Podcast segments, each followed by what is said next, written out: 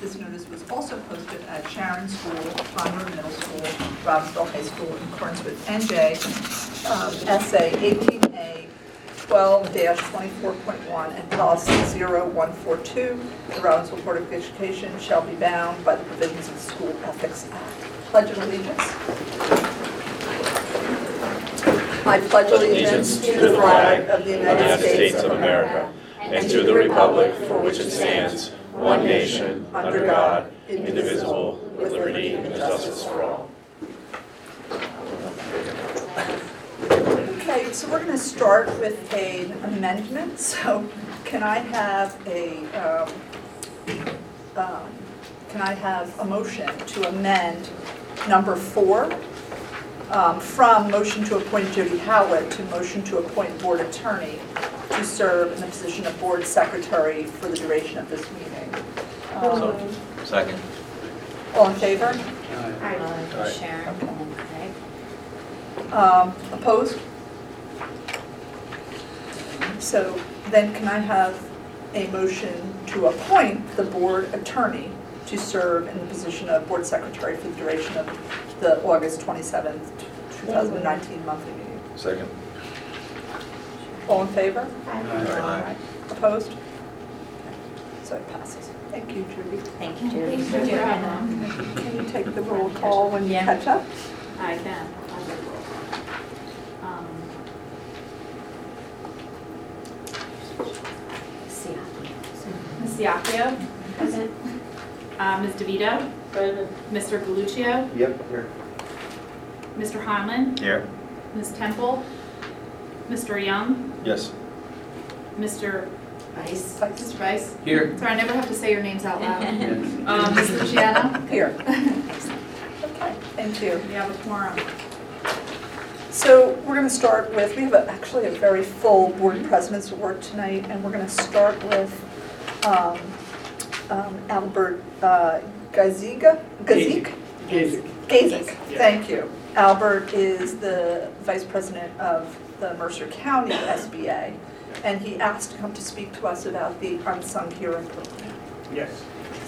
That and other things. I'm going to cheat a little bit because I'm really here as a cheerleader for Mercer County School Boards Association. Uh, We, you may have gotten your notice today that school board dues are due, and one of the five things that they mentioned in that report, of course, is the fact that school boards pays for the county meetings. We have five county meetings, and uh, I just, just like to say that if they start at 6:30 PM, they're generally over by 8:30. There's always a topic that's in- of interest that we've brought up in the past. And I just want to go through a few of those topics and the dates, hoping that we can get some of you to perhaps join us at at those meetings. The first two meetings are at Cherry Valley Country Club, which is off Great Road. Uh, It's a very easy drive and- and relatively easy to get to. You can Google it and get there very easily. Uh, The first meeting, September 18th, is on opioids. Now, I can't imagine any family, extended family, ha- hasn't had a problem somewhere along the line with opioids.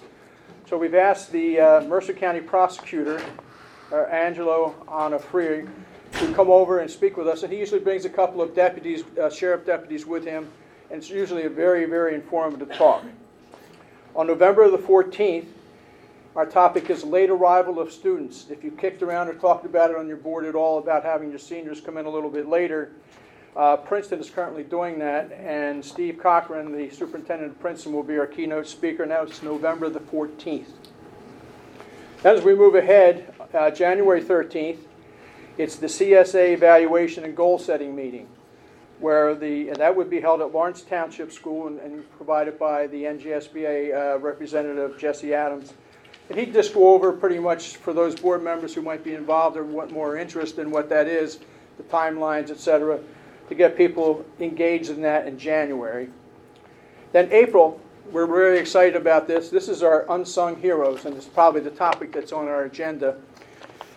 We used to have an eighth grade dialogue in Mercer County, and then we saw some videos and results of unsung heroes from uh, school boards in uh, Middlesex, I believe, and Union and Essex and a few other counties. The idea of the unsung hero is you select the senior. And this, this is why I want to do it early, because if you're going to follow this, these students throughout the course of the year, this is a student who has co- overcome some great adversity. And almost every school has students that really, they struggle to get through because there's so many demands on them from outside the school, or they have some physical demands of their own. And they become our unsung heroes. And every school gets to nominate one, and then at our April 2nd meeting, we bring all the unsung heroes in and their teacher sponsor, and we have a nice dinner for them and recognize them for their achievement. And then finally, the June 3rd meeting is a topic that's, that's back at Cherry Valley. That's a topic that's going to be generated by the interest of board members. If you people say, hey, I don't like any of those topics you have, but why don't you have a board meeting on this, or a meeting on this? We get enough of those folks sending us that information, we'll put together some speakers and put together a meeting at that time. So, as I said, my primary interest is to try to get some bodies there.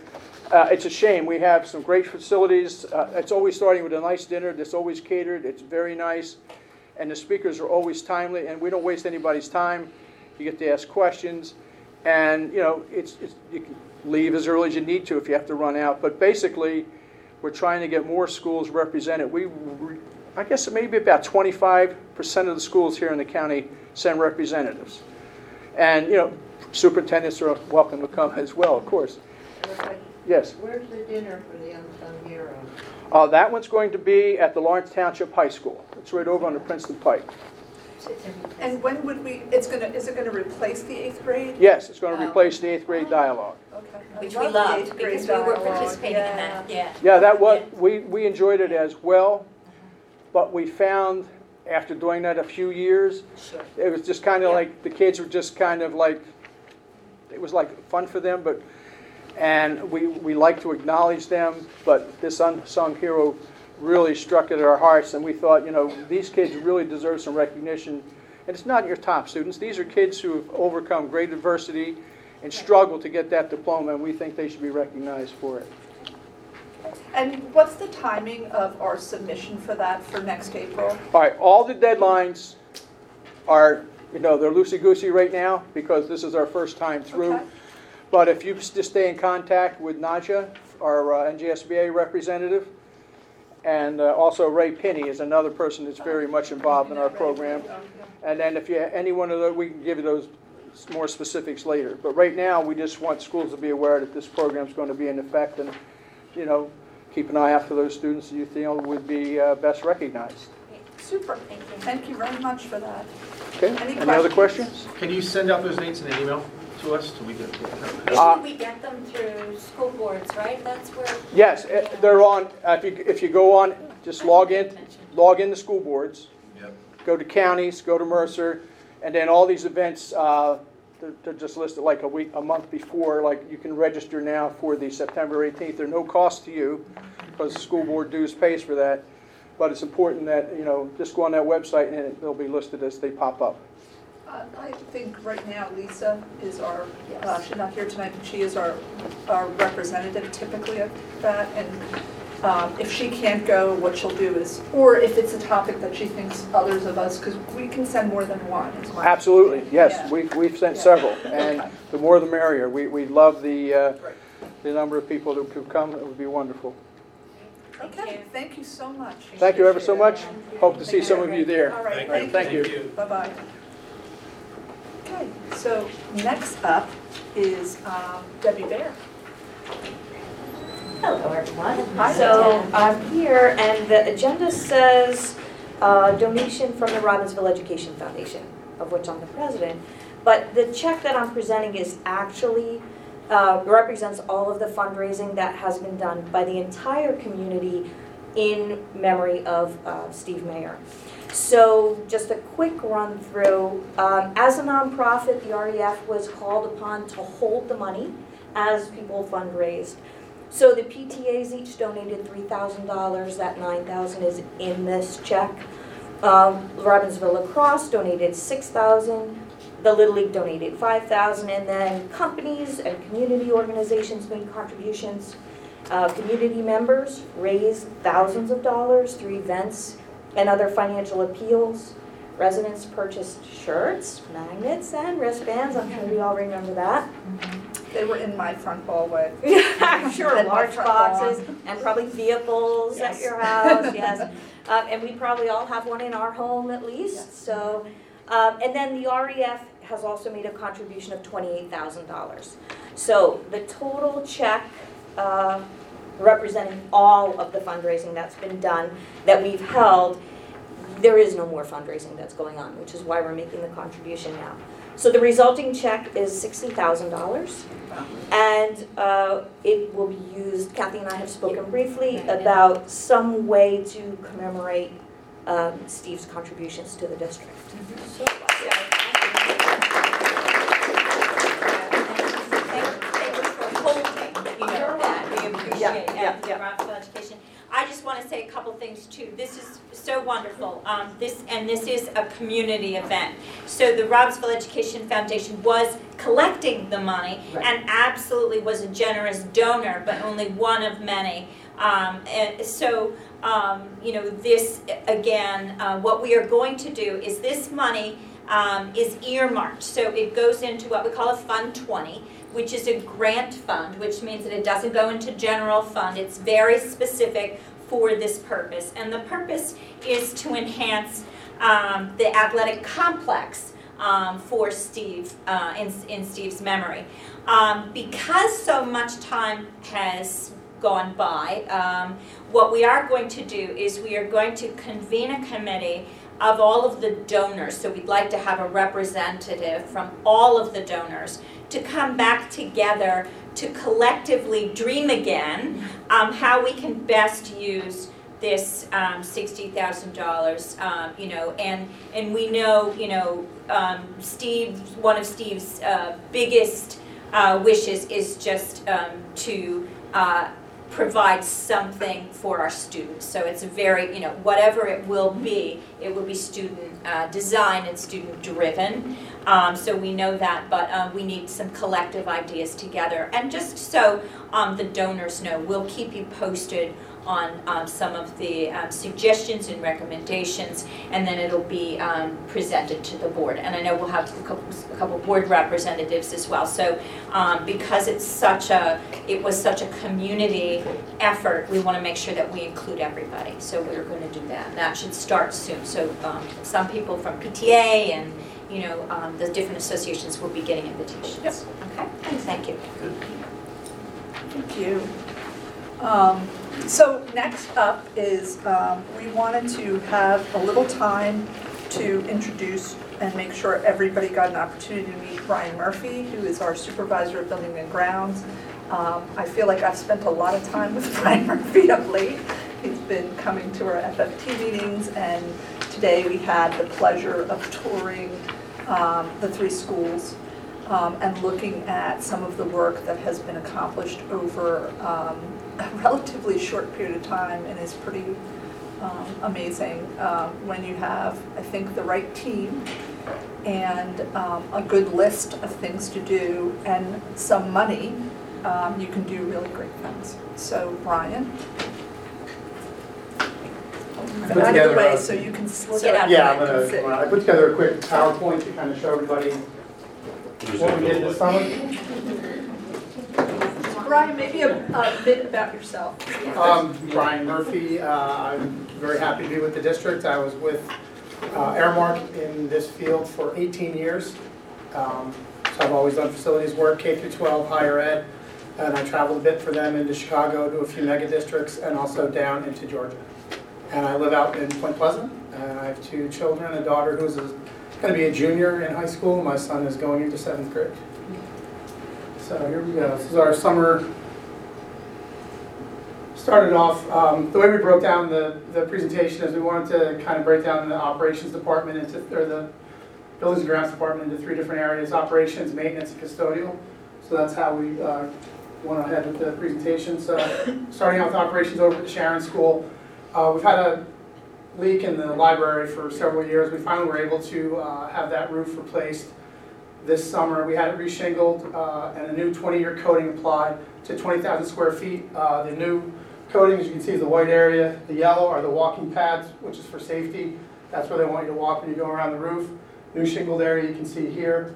Also, you can see over here, we wrapped around the top of them as well. That's where we put some of the new coping. Um, With the 20,000 square feet that was done, we also have the opportunity to add on uh, more solar if the district decides to go that way, um, which is a, another great pickup for us uh, for that. They also uh, fixed the inside of the library where there was a hole over some of the books. Uh, That's been sheetrocked and painted, uh, so we are all ready to go. We've had a few heavy rains since the work's been completed, and we can report no leaks at this point. Uh, We also were able to uh, redo the the blue gym floor, uh, which gets a lot of use from school and a lot of uh, rec use as well. So this probably, this hasn't been uh, refinished in about 15 years. So this is the before where they stripped it all the way down to the wood, they relined it. Um, We actually did put in the badminton court line, so they won't be putting tape down on the floor anymore, which was what also took um, a lot of the varnish off the floor and cause some damage. But as you can see here, this is the finished product, Uh, came out beautiful. Um, And we're very excited to let the kids in there as soon as school opens. We haven't opened the gym back up to anybody else yet. We wanted the students to be the first ones that uh, had the opportunity to go in there. Uh, Maintenance, we had uh, one maintenance staff member um, working this summer, so we decided to handle a lot of our plumbing issues in-house.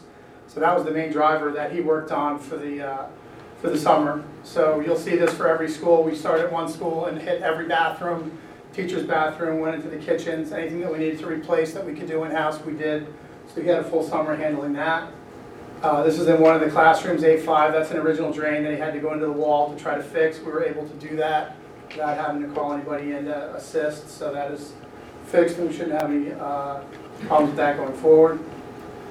The custodial end of it, this has really been a big summer for the district custodial-wise. Uh, The company that we've partnered with has done an excellent job on the summer clean. Um, From what I've seen, uh, this level hasn't been attained in the district in quite some time. You can see here the difference coloration of the floors.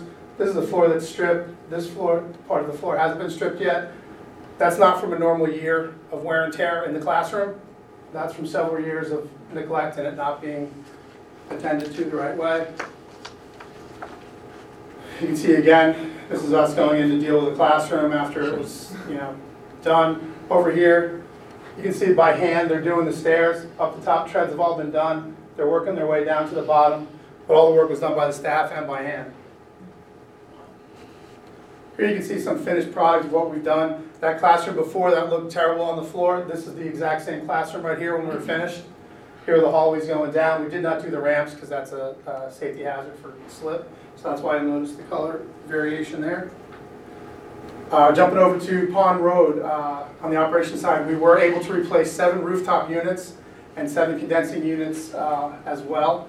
As you can see here, these are the new rooftop units, some of them placed over there. There's also a couple tucked in right over here. Um, And seven condensing units that we're going to have unit ventilators put directly in the classrooms. Uh, Those will hit in mid-September, and we've made arrangements with the middle school on how we're going to be able to just shift the class for a little while so the guys can come in and finish it. They've done all the other work except for just putting in the unit vent directly into the room. So we're in really good shape with that project. Um, Also Honeywell is part of that project. We will be getting new graphics and up- updated controls to help us control that, which should net result some more energy savings for us in the long run. Using these uh, units, we also were able to apply for energy savings, and uh, the engineer said we should be getting a rebate back as well. Uh, We had to also replace the main freezer and refrigerator uh, in the Pond Road Middle School kitchen. Those are both of the new parts on the roof that, uh, the freezer is already completed. The uh, refrigerator will be completed, I believe, by tomorrow afternoon. Maintenance again with the plumber. Um, As you can see, you know, they went through everything, or he went through everything, I should say, um, with quite a lot of work. Uh, Also, in the back of the school, this is the access road behind the school. Um, We took one of our new pieces of machinery that we have and actually cleared up a lot of the low-lying brush and everything that was over here. So we kind of widened the area a little bit. Um, If that's maintained properly, that should never get back to the growth level that it had. And now that we have the machinery to do it, it, uh, it won't. Custodial, they did a fantastic job over there. Uh, Just to jump back to Sharon real quick, we didn't get the uh, majority of Sharon School till August 16th because that's where all the rec camps are. We have some school programs there as well. So they were able to clean small pockets of the school, get those ready, and now they have the, you know, probably about half of the school to clean in this process in about a two-week period. So it's a, it's a race against time, but we will have school ready to open. Uh, This is the middle school, they did a fantastic job, they had an open house on the 22nd, and they were able to deliver the entire school uh, to them to be able to show the incoming students. Wow. You'll see here again, this is a properly stripped floor, this is it before, that's not just from a year. Here's the main entry, how we had it set up for uh, the open house for the kids coming in.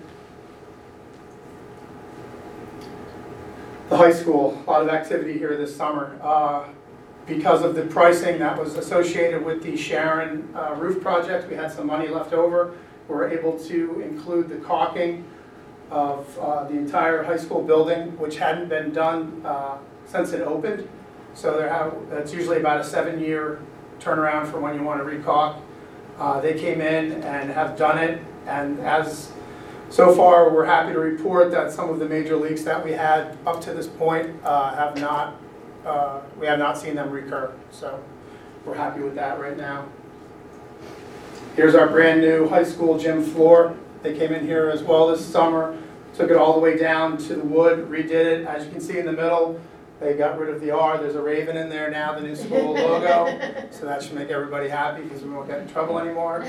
Um, But uh, I encourage everyone to go take a look at it. It's absolutely beautiful. They did a fantastic job.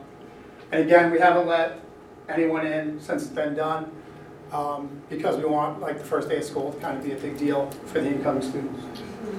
Uh, Also in the back athletic hallway, we tore out the carpet. This was an area that leaked heavily. Uh, We believe that the caulking has taken care of these leaks because we haven't seen anything since they did this section of the building. Um, We replaced the carpet, as you can see up here, there's a six-foot area that's a different color. That's like a walk-off carpet. So when they do come in from outside, that should trap a lot of whatever dirt, grass, whatever they have coming in with them. Hopefully it'll stay there. It'll allow the carpet to have a longer life. We're also, uh, would like to do this in the entryways, the foyers of uh, both sides of the high school here. The carpet needs to be replaced. I think it'll add uh, years to the floor outside of that area as well. Here's the black box theater. They put in a new floor uh, there as well over top of the painted concrete.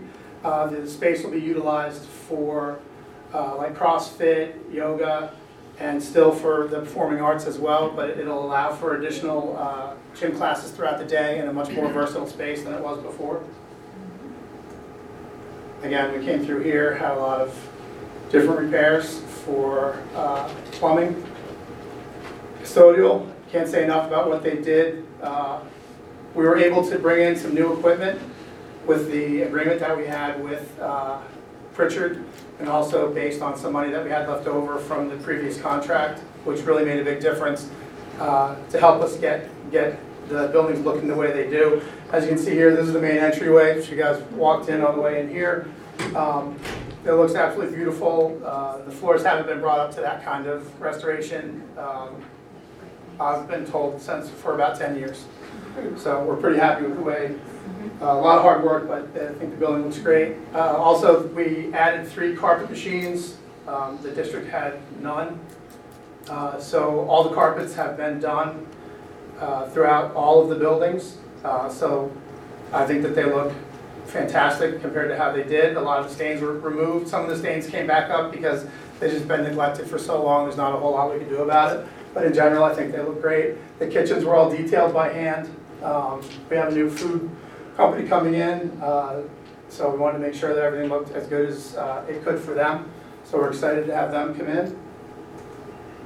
Also, more custodial, you can see the classrooms. You know, this is a sink in a, um, a science lab that, I mean, they were in there detailing the entire lab by hand when I walked by, so I thought it was uh, something we needed to capture. In the uh, district-wide department, we were able to add a few pieces of equipment, which I think will benefit us greatly. They already have. Uh, Skid steer over here in the corner. It has forks on the front, it also has a bucket, and we got a snow brush on the front as well. Um, Snow brush is about six feet wide, can handle about two to three inches of snowfall at one time, up and down all the sidewalks. can go in between the buildings down the access road. We got a heavy-duty trailer for it here, we can just hook that up to any of the pickup trucks, take it over to Sharon School.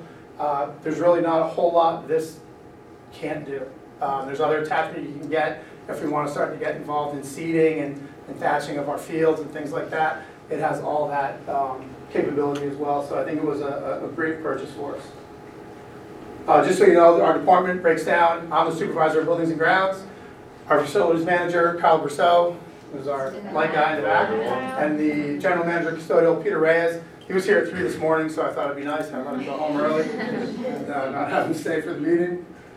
Uh, And just a a sincere thank you, you know, uh, it may sound like a lot of stuff went on. This is traditionally a normal summer for a school district that I've been involved in, and I believe Kyle as well. Um, But we did want to, you know, sincerely thank the Board of Education for really understanding what we had to say to them and, and being supportive and getting behind the projects that we felt were important.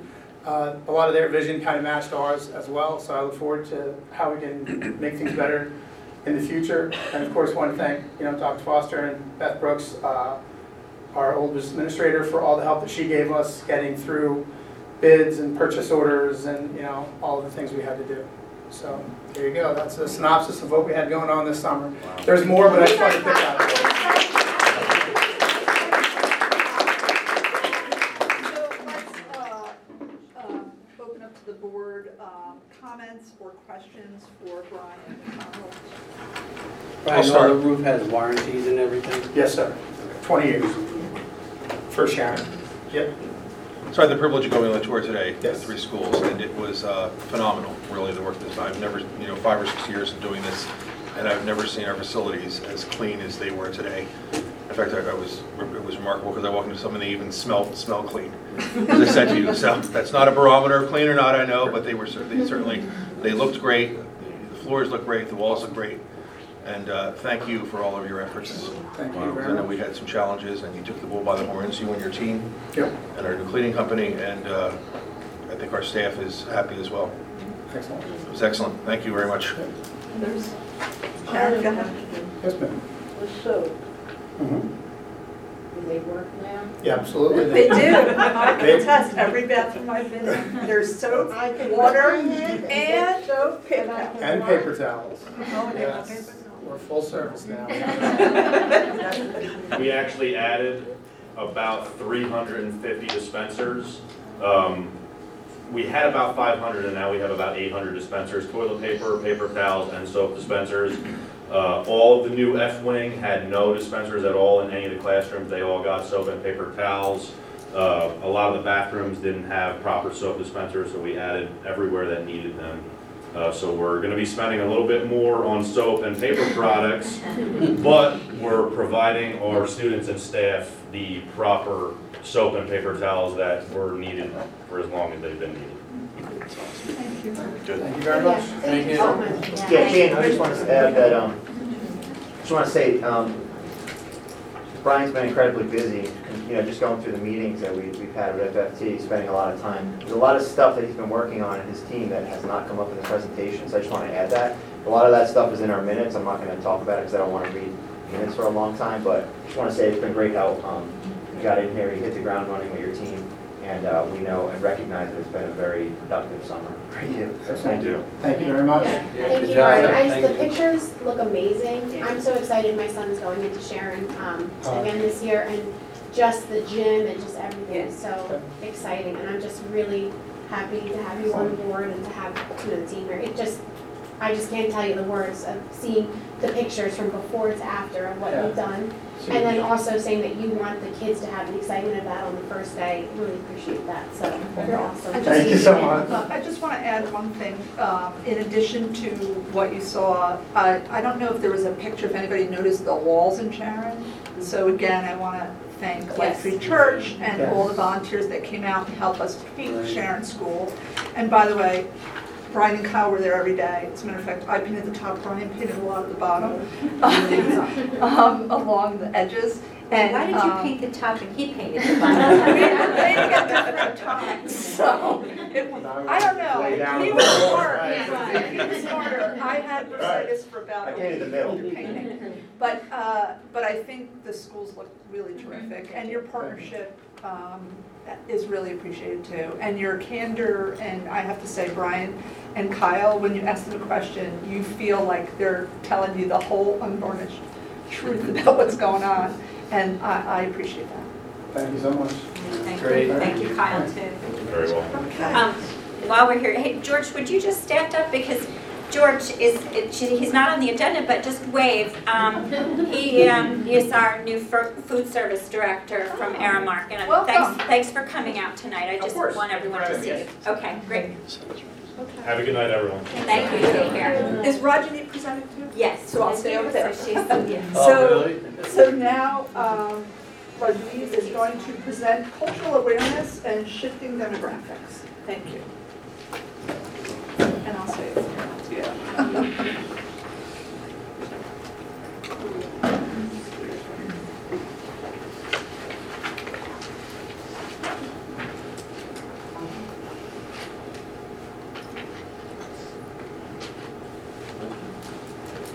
Should we switch the lights? Yeah. Yeah. Oh, do you want me to talk? Oh, Oh, so. I can do- talk if you want me to. Because she has to go all the way through Google. Do you want to do, Yeah. why don't we do enrollment report? Why don't I do Yeah, that put the light and on. just cover a couple things? Can somebody put the light back on for a minute? Okay, thank you. Um, so I'll be the um, pre, uh, pre-show entertainment. Pre-show, yeah, exactly. Um, So, um, good evening, everyone. Um, Yeah, I am going to point you to the enrollment, but one of the things I want to talk about is, um, for those of you that, um, that know me, know, you know, I, I love theater, and I used to direct plays for many years, and opening school always reminds me of like a play opening.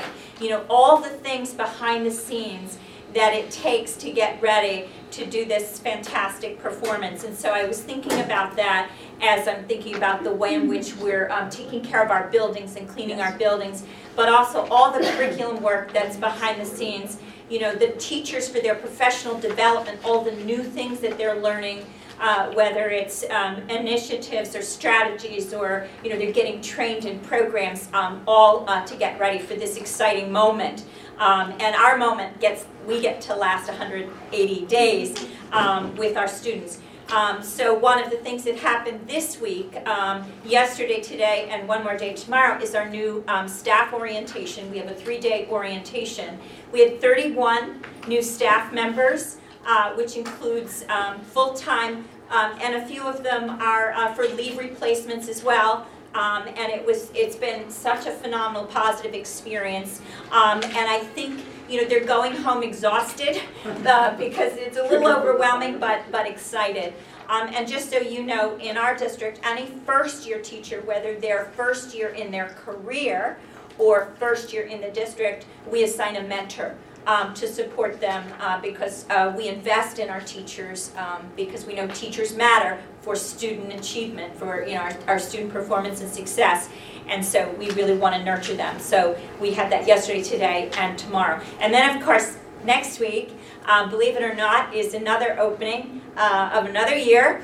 Um, sounds like a song. Uh, uh, 2019, 2020. Um, and we're really excited um, to do that. And I want to say thanks also to uh, support of the board, additional state aid, a commitment to investing in the classroom. Our elementary numbers are within our standard this year of 1 to 22.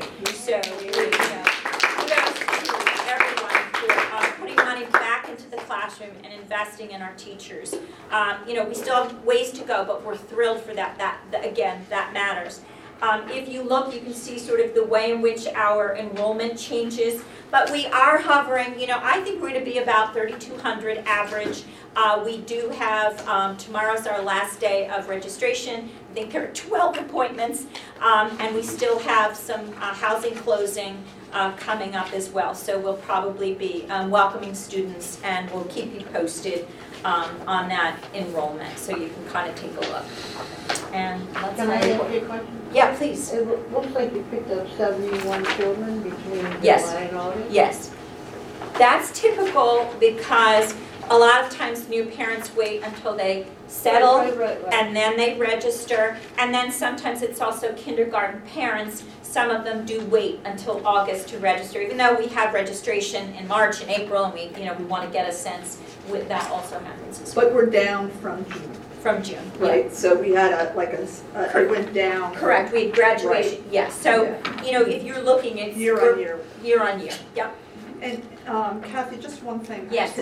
I did see um, the signs are up for the Town Center South luxury. Yes. One and two bedroom apartments. Yes. Seventy-something of them, which Yes. probably will yield us some kids. That should impact And, uh, yeah. We So do have to know keep that an that eye does on not That's stop the- that's not families. Yeah, I sent, uh, that does not stop families from That- moving in. No, wait, that's not, that's in addition to? That's in addition to. Yes, Oh, how lovely. yes. The signs just went up, it's a Sharbell project, and uh, it's uh, probably gonna yield us, so it's in addition to Project Freedom. Project Freedom and, and, Town- right, You exactly. Oh, uh, I'll try and get the breakdown. If you How can, that would be great, How many of each? as we do track that. Yeah. So, okay, great, so thank you. Okay, now we can move and shut the lights off. So if you don't know me, I'm Rajni Bajnath, um, also called Himi if you hear that around the district. Uh, It's my nickname, and I am talk, I'm the Director of Student Services. I'm going to talk to you guys today, just show you some data of our demographics in the district from the last six years. We collect our data every October 15th, because that's when we have to upload to NJ Smart, so we'll be getting another set of data in a month or so, um, which with all the movement and stuff will be really interesting to see how that plays out. So, what I've done is we've, I've taken data from 2013 and 2018 and put it on one slide so we can compare quite easily. So you'll see in 2013 at Sharon School, we had a total number of students of 1,125. And the breakdown of how the data is collected, which usually follows the census uh, categories, um, is that you had 72.8% white, um, and then your next biggest population was Asian with 16.2%. Now, if you go to 2018, which is about five years, um, you'll see a shift. And now we have added an extra category of Hawaiian Pacific Islander, which they didn't have before.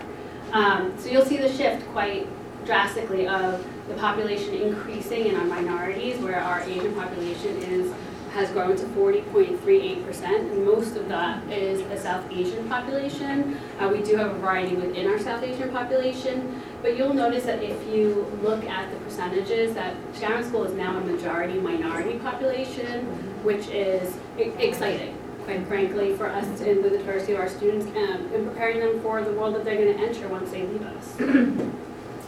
Um, and then we go to Pond.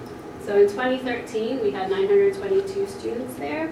And again, you can see our populations. We really did not have many multiracial students, and we don't even today have many Native American students. Um, and our Black and Hispanic students, you'll see as we go through the slides, have stayed pretty much the same over the years. But again, you see that population with the white students and the, the white families and the Asian families happening. Not so much at Pond as, as you see at Sharon. Sharon is our most drastic change of populations, but you will see it as you go through. Um, and when we were mining the data, we did see that if you looked at cohorts of grade levels through the years, grade levels changed, dra- changed drastically as well. So it's not just those incoming students from K, they're, they're coming in at all ages and all grade levels. And then high school. So pretty self-explanatory. In 2013, the high school had 898 students with 79% white, and then you go to 2018 with 1,055 students. And you can also see the growth in the district of our students um, over those five years. Um, you're at 65.6% white and 26.16% And I'm just highlighting those, not to say that we have, you know, the growth in the other areas isn't important, it is, but those are the most drastic changes that we see. So starting to look at this data over the years, we started to talk about it and really just track it to see where those, those trends were going as we um, work with our students and our families and our staff on a variety of different initiatives. So here's our district data from thir- 2013 to 2018. Um, and you'll see, again, we've gone from seventy-four percent white to fifty-eight percent white, so we're almost at the fifty percent mark across the district. Um, and again, I'm curious to see the new data that comes out in October and, and add that into all of this and see where we are. Um, Our multiracial category is growing, which is the same trend that you're seeing across the nation in all states and districts, which is, uh, which is wonderful, I think. Because they're also feeling more comfortable sharing that about themselves, which is nice. So to go along with that, we've been talking a lot about, okay, how do we support our families, which are much more diverse? How do we support our staff in working with a more diverse student, uh, student population and family um, community? And so some of the things that we're doing are, we have just shifted our district PD day in the fall to the Diwali. This year, the Diwali's on a Saturday, so it's around then, um, to better support some of the, our families who don't get their holidays off necessarily. Um, again, that is a majority of what we see in the elementary school. We've done, um, we continue to do cultural awareness training with our staff. Um, since 2013, we've been doing it ongoing in all different um, schools, and we just finished one at Sharon School in the spring. And we are going to continue to do more equity-based PD in the coming school year. Um, we are forming a equity council as well, which I don't think I put on there, um, for the district to start to look at our practices across a variety of areas. Um, I'm going to be on the, or am on the State Equity Professional Learning Community, where I'll work with other districts about equity in the state at that level. Um, we have revised our social studies curriculum to incorporate a more global lens. Um, we've also brought in other uh, initiatives such as Empatico, which is a way that students can connect to other students in other countries through uh, Skype and other video chats. Um, and they can do projects together, so it's very cool actually, and you can get a grant for that. So a couple of our students, uh, staff are doing that at Sharon School, and we're trying to increase the use of that in the district. We've also been able to purchase more diverse book selections for our classes and libraries um, to show different authors, characters, and perspectives to grow it that way because we also know how important it is for students to see themselves in the books and the characters that they read um, and that they have access to. We, as a district, are in the third year of participation in the Mercer County Equity Consortium, and this is with all the districts pretty much in Mercer County. We as administrators go about five times a year, and we have worked a lot on analyzing our data around standardized test scores, discipline, honors and AP placement, and extracurricular enrollment, and what that looks like in terms of the subgroups, and are we meeting the needs of our students. Um, we are also in the process of researching self-identification enrichment programs for our middle school students. This is another way to do gifted and talented, and I'm sure Dr. Tu, if I, you need to jump in with that, let me know. um, but we are looking into that, so that gives um, students a more self-awareness of what, what they enjoy and where they fit in, correct? So it's more equitable practices. What we're finding, and actually there was an article yesterday in the New York Times about how New York is considering getting rid of gifted and talented programs altogether, because what they're finding is that it's for, you know, top tier white and Asian students and other minorities are sort of left behind. So we're not going that drastic, but what we want to look at is how do we prevent barriers from forming so that kids who might have an interest in STEM or interest in, in robotics or something like that, how do we create a program where they're enriched too, that everyone gets some kind of enrichment that they want and and all kids get what they need. We as a district um, are continually recruiting and hiring more diverse staff members. We are part of CJ Pride, we go every year. Um, There are about three or four of us that go every year to that recruitment um, fair. And uh, I think we as a district are doing very well. One of the difficulties is, do we even have the pool to pick from? But uh, when we do, you know, we're looking at obviously the most qualified candidates, but we are able to bring in more diverse. I think our new teachers pool this year was more diverse than uh, years before, Yes. so that was really wonderful. Um, and we have been able to hire, um, additional par- part-time ESL teachers for both the middle school and the high school, so we can support our growing ELL population, and also have a point person in each building for staff to use as a resource and to consult with when Could, needed. could you just, ex- uh, English is a second language teacher, Sorry. English language learners? Correct. Okay, so I know, because Sorry, sometimes that's language okay, that's okay. Yes, Yes. so we did have one in the district for many years, now we've been out- able to increase that to support our students. Because we are seeing those students coming in um, more and more and at different grade levels. Yeah, it used to just be at Sharon, now we're getting, you know, a tenth grader who has very limited formal education and, and they have to graduate with us. So how do we provide them the supports they need to learn English and take physics, you know? Right. Yeah, it's so tough. So as we've been going through this as a, as administrators in a district, we- who we want to be. And really, this is the core of what we want to be as a district where all families feel welcome, supported, and celebrated for who they are. And along with that comes our mission as a district of um, having, ensuring that all students are Robbinsville ready, resilient self-directed learners, effective communicators, informed and involved citizens, collaborative team players, emotionally intelligent learners, and innovative thinkers. And Robbinsville Ready really encompasses the equity that we want to do with our students to make sure everyone has equal access and opportunity. Um, and that's the vision, that we promise to provide equitable access and opportunities for all students to flourish in a safe and inclusive environment. We really want everyone to feel safe and comfortable in our schools every day. Questions? Thank you. Who wants the white? So I have a, I have a couple, I don't know if questions, comments. So one, I do like the idea of um, broader enrichment opportunities because I think one of the other things that happens is kids get into enrichment at a particular age and then, or gifted in town at a particular age, and then uh, they get that, it seems like, all along, and kids who are maybe later bloomers, you know, maybe They struggle come to at read different at times. first, and then are gifted, they never have those opportunities. So I think that's super.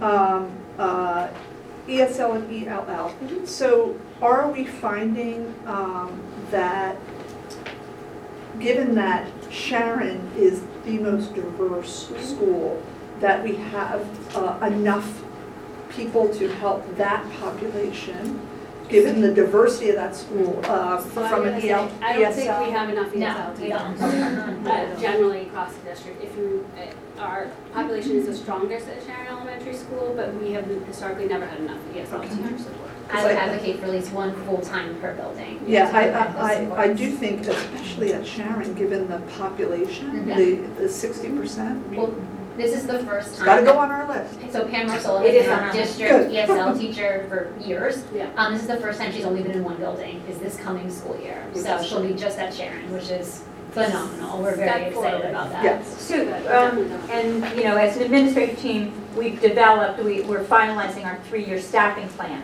Because we know that, you know, as many resources, we're appreciative of the resources we have so far. We have limited resources and we know that, you know, it's part of the budget forever. And so we've kind of mapped out some key positions. And I think this year we really wanted to work on elementary and, and also just reduce class size and help with some support. So we've added some supports um, Five at the, Pond. the, the, right, the, at, at Pond as well, um, the point five at Pond, but, um, each year we'd like to grow and add. So hopefully, um, Kathy, in the next couple of months, that will come to. We can share, yeah, it's almost done, I Yeah. just have to put it out, yep, Come to personnel and the other committees, yep, so that, you know, we're talking about this long long before we get to before budget. it even, correct.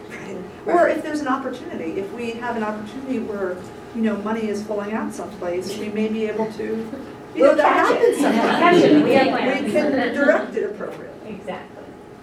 How do we, um, I was interested when you were talking about like if we have the tenth grader who needs to do Yeah. business needs to also, I'm question. just curious, how do we like currently support that kind of student? Um, it's a great question. Um, so we work with Laura Rotundo, who's now our director of guidance. In the past, what we've done is we partnered with Mercer County um, Community College, and then we like pay for like supplemental English instruction. The problem is with Mercer, they have to get there like on the weekends or at night. So we really try to do a lot of um, partnering with families who are friends of that family to kind of get them where they need to be. Um, what the county superintendent, Yasmin Hernandez, um, wants to do, who's like, you know, the overseer of all Mercer County superintendents, she wants to create a newcomer academy um, at Mercer County VOTEC where kids from all of the local school districts who are coming in, so um, she gave an example, there was a 16-year-old from Trenton who came from Guatemala, no English, no school, like absolutely no school, and now they're in the Trenton school system. So that student wouldn't go to Trenton, they would go to VOTEC, they would learn English, learn a trade, and graduate on time.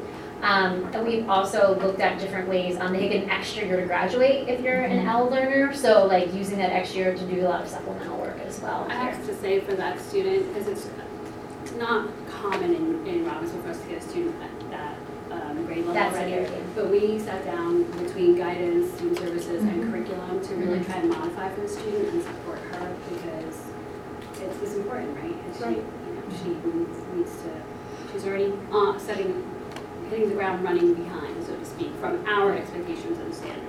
So. And there's the social emotional piece as Right, well as the yeah. academic piece. Right, like. I can't, I can't say I'm overwhelmed by, by us dictating that a 16-year-old has to go to VOTEC and learn a trade, though. No, they have to sign up, yeah. Yeah. I think it's required. It's Yeah. not required, but it's an opportunity then.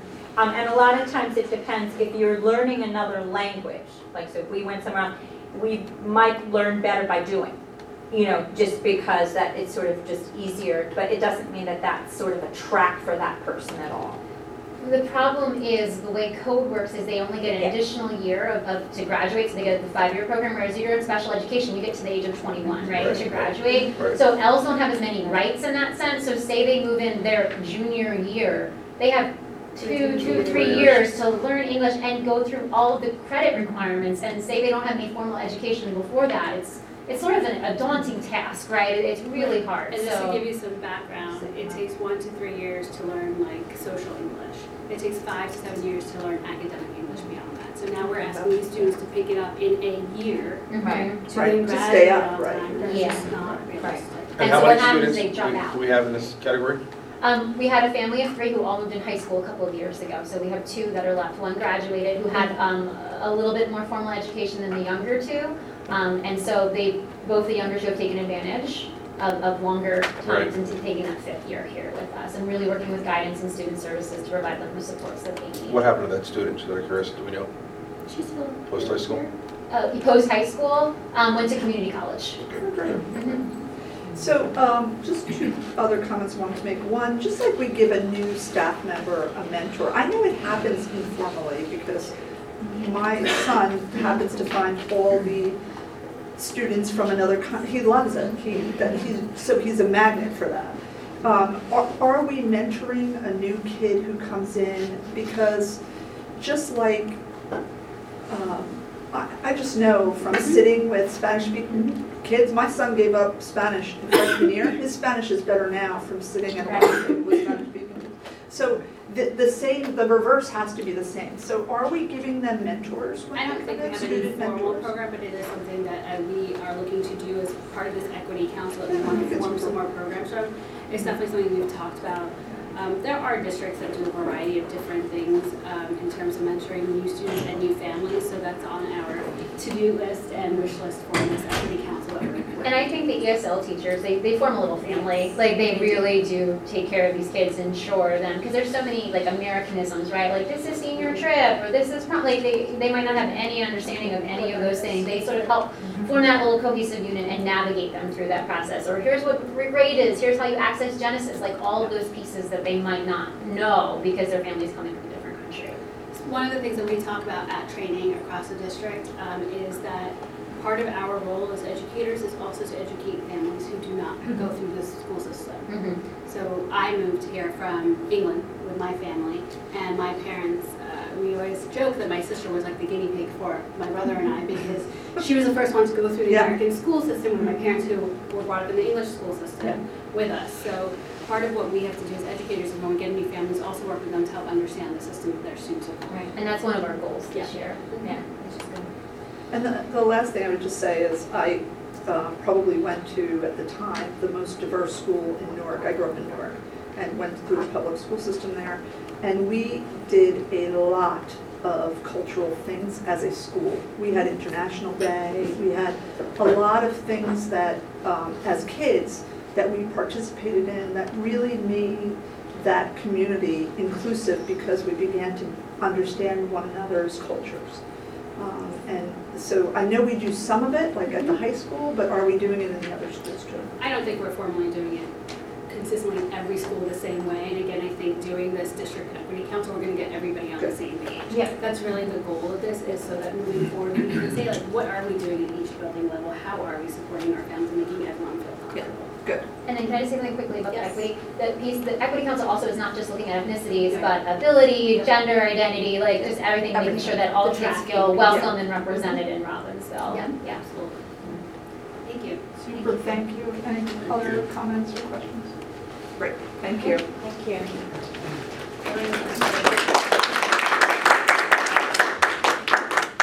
Okay, so we're going to move on to very quickly commu- co- uh, committee uh, reports. So um, Uh, Shana, you're doing, um, okay, great. So you, you start. Okay. All right, so um, Ed Development and Policy actually had a virtual meeting on uh, Tuesday, August 13th. So we did some first reading policies for food services, um, lunch offer versus serve, uh, the free and reduced rate meals, unpaid meal charges, outstanding food service charges, and substance abuse. So these first reading policies were initiated because we're now off the federal lunch program in all the schools. And the substance abuse policy was edited to include a blurb that aligns to the new random drug testing uh, policy, so we can align that. Um, So the blurb states that students who are found to be under the influence at school will also submit to random drug testing consequences, so such as regularly meeting with the school assistance counselor. Um, Second reading policy was the cafeteria fund, and we didn't make any changes. And also, we've been updating curriculum this summer, so these curriculum are up for approval, so they are creative writing, drawing uh, one and two, forensics, middle school choir and band, sports journalism, uh, grades five through eight PE, Chinese five, um, K through five world language, theater design, uh, AP art history, child development, one and two. Um, middle school financial literacy, um, which is a new requirement for 2019. That's awesome. Um, multi- Multivariable calculus, AP Spanish, computer science one and two, anatomy and physiology, French one, Hispanic cinema, pre-algebra, and AP biology. And our next uh, meeting um, will be in person on September 10th at six. Actually, five thirty now, isn't it? Because we changed the, when we Special added the meeting, yeah. Okay. Thank you. Any questions for Sheena? Scott? Thank you. Personnel? Personnel met on August 20th at 5 PM in attendance was Sheena, Jane, myself, Sharon, and Dr. Foster. We reviewed the regular personnel agenda. Um, The August board meeting personnel agenda included recommendations for hire coaches, advisors, mentors, and extra work assignments. Both interim BA business administrators will be on the board agenda for approval tonight. Talked about recruiting needs, the building department teams have been working hard behind the scenes to fill the many open positions, including many lead replacements. We also talked about the social media specialist. Um, our next steps, the job has been posted both internally and externally. We have not reviewed any applicants yet, but anticipate that, that applicants will apply. We must wait ten days before posting before officially hiring a I candidate. I think we have two. Yeah. Two now, candidates. it's in Yeah. I didn't know, I knew we had one, I didn't know. Yeah, now we have none. Interim BA, as I shared before, Nick Paleo, is that how you name it?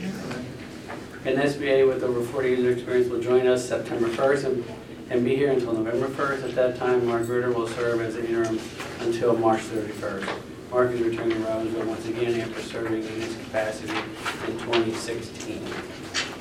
An update on the superintendent search and the director of technology. The RFP submission for a superintendent search firms are due, were- were due on Friday, August 23rd. There are 19 applicants, is that still right? For the Director of Technology, we're currently paper screening the applicants to identify potential candidates for interviews. Is that right, that number? Yep. Mm-hmm. Brokers Power Professional Behavior Support Coaching Project, Robbinsville, would like to participate in a research study conducted by Rutgers to determine the effectiveness of coaching to support paraprofessionals. If approved, the district will receive coaching support and behavioral interventions for our staff members. Our next meeting is Tuesday, September So 17th. that also is on the agenda, in case anybody wants Yes. to ask any questions At about. 5 p.m. Thank you. Any questions from personnel perspective? Okay. Um, maybe just Nick wave and smile. Um, he's not official yet, but he's, um, uh, thank you for Welcome. coming tonight. Thank you. Welcome you. Uh, Welcome the opportunity to help out for a little while. It'll be my 40th opening of the school year. Wow. Wow. God bless you. That's Thank you wonderful. for the opportunity to serve Robbinsville School District. Thank you. Appreciate it. Um, Vito, Finance, you. Facilities, and Transportation? Yeah, good evening. Uh, Last Wednesday, August 21st, we met with myself, Rich Young, James Luciano, and Kathy. Um, We started out with an update on facilities from Brian Murphy. Some of this was discussed already in his presentation, uh, but we, one of the bigger items we talked about was the Robbinsville High School concrete work. Um, That includes bollards in the front and the back, as well as lighting. Um, And, um, No, no lighting now. okay, We were Taking discussing lighting that out? originally, Yeah. and then it's taken, it's taken out of Okay. That that includes concrete and bollards. Um, We also talked about, we got an update of the summer projects, which there are many. Um, He updated us on restriping the parking lots, which includes filling in the cracks, relining, and resealing all three parking lots, which we're getting quotes to do those jobs right now. And, um, and we also, in in terms of facilities, talked about um, coordinating that facilities walkthrough, which took place earlier today, as discussed. In terms of finance, we talked about the donation from the REF, which Debbie Bauer discussed earlier tonight. Thank you again. And um, in closing, the meeting, the next meeting will be Wednesday, September 18th, at 6:30. Debbie Bear. Debbie Bayer, okay. Debbie Bauer is the finance person for the town. All right, I knew the spelling was It's easy to get Yeah, someone, it's yeah, yeah. it's close. Thank you. Okay, any questions on, yes? I have a comment about something not on the agenda, if you don't mind. Um, Something I brought up last year, and I I honestly remembered it tonight whenever they were giving the presentation for facilities. Is there any way we can get a spotlight or something under the grandstand at the football game? It is like pitch black underneath there, and I'm just afraid somebody's gonna get hurt or trip. Because a lot of people go down, That we, yeah, we have that Those- ramp that goes down the again, middle. Spotlight under. Under the grandstand at Under the the football games. I mean, it's, go there on a night sometime, it's really, really dark. I would imagine that if we don't own a portable lighting thing, that, I know the township owns many, and Yes. we might be able to coordinate with them to, Yeah. Just, yeah. yeah.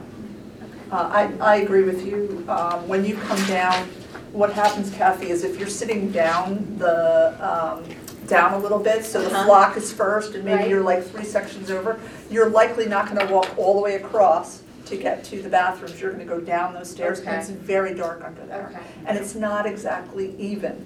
The ground is not exactly even under there, so, Right. uh, great idea. Um, Other comments, or, I just want to make a comment that in addition to the front sidewalk and the back sidewalk, it also includes a cut through. You know how, uh, when you go into the front parking lot, um, uh, past the first set of cars, there's a cut through, there's like a carve out for people to cross. Th- This also includes putting a second carve out because the drop off for kids in the morning is in the back and they're walking through the grass uh, up and down, so we're gonna put a second carve out there so that there's kind of a straight walkway for the students being dropped off. That's, that's also included in that bid. And also, will there be warranties for this work? For this concrete? I'm assuming yes, I'm But- assuming however but that's a good concrete question, is- so I can't, I don't know. Yeah, we need um, to ask that question. other ones. Okay, community relations. Okay, Community Relations met on Tuesday, August 6th. Uh, Those in attendance were myself, Scott, Rich, Vito, and Dr. Foster. Um, We talked about the, um, the back-to-school nights and the dates for them. And we talked about um, an idea that we've been talking about for a while, would be the uh, board members sign up for the calendar of events. I'm not sure how that's going since we talked about it. We have about three or four people, so if anyone else, I should have brought it tonight, but I'll send it out tomorrow again. Okay, that'd be Just so great. everybody Yeah. can see Yeah. Just who's to have board taking what, so- representation at these back-to-school nights and Absolutely. different And events. thank you for those who already signed up. Thank Yeah, you. I've signed up already. Um, Then we talked about the uh, no drop-off protocol. I know that this went out um, to everybody, a mass email from Dr. Foster last, last week, um, just to try to curb the, uh, well, stop the drop-offs. I mean, it was way out of control at all schools um, last couple of years, and we hope this new policy um, alleviates a lot of issues that, that we're having administratively here. Um, Another thing that we've been talking about for, you know, we talked about in the spring, we decided to table until the fall, is just to, um, to, uh, you know, extend off of what Pimmy had- had brought, or talked about, is having e- an evening of community conversation about our changing demographics. I think the presentation she gave us was really good, um, and we have set a tentative date for October 1st. Um, that's gonna be, we're gonna give up our meeting that month to have it that night, and it We would may like. have to change it to back to school nights, but I'll, and we can check Okay. in. But d- it's, stay Stress tuned because tentative. it's gonna be, It's coming. it's coming. It's coming, It's- yes. It, it'll, and, Yeah. and it'll be posted on Facebook, exactly. Next You're month's right. meeting, You we'll got talk it. about the Maybe agenda, tomorrow. and what we want, I mean, I, I think those, um, the slides, that what we're already doing would be a great precursor at the beginning of it. Um, but we'll invite the parents, um, to come in and talk about ideas and things that the school can do to, in moving forward. Um, we talked about transportation department, everything's A-okay as of the meeting, I hope that's still, um, still good. Yes, we, freshman academy, I think we Went missed a really couple, but that's okay, we're, we're getting there. I saw a And bus doing the route the they've, other day. um, You know, Tammy and her team have re, uh, collapsed some routes to, to make it easier, so hopefully we won't have as many late buses, in other words, buses not coming to the stop on time. But we also put, I, I think what's really important is we put communications on the buses. Correct. Between Tammy and. GPS, So we've we'll gotten it. know if, where somebody is, if they haven't showed up. on Correct. time, Which will be very helpful. Um, then we brought up, um, an idea that I had last year about using football games for announcements. Um, Kathy talked to Tom Bertel, that's, everything's good. Everything's Um, good. we just have to give them something the week before. This will include just any announcements the, the board or administration want to make or want to make and possibly even, um, upcoming events happening in the schools. Um, and then, well, we talked about the random drug testing event on August fifth, which had twenty-two people show up. And the next one will be on the RHS Back to School Night on September twelfth. Our next meeting will be Tuesday, September fourth at five thirty P M. Okay.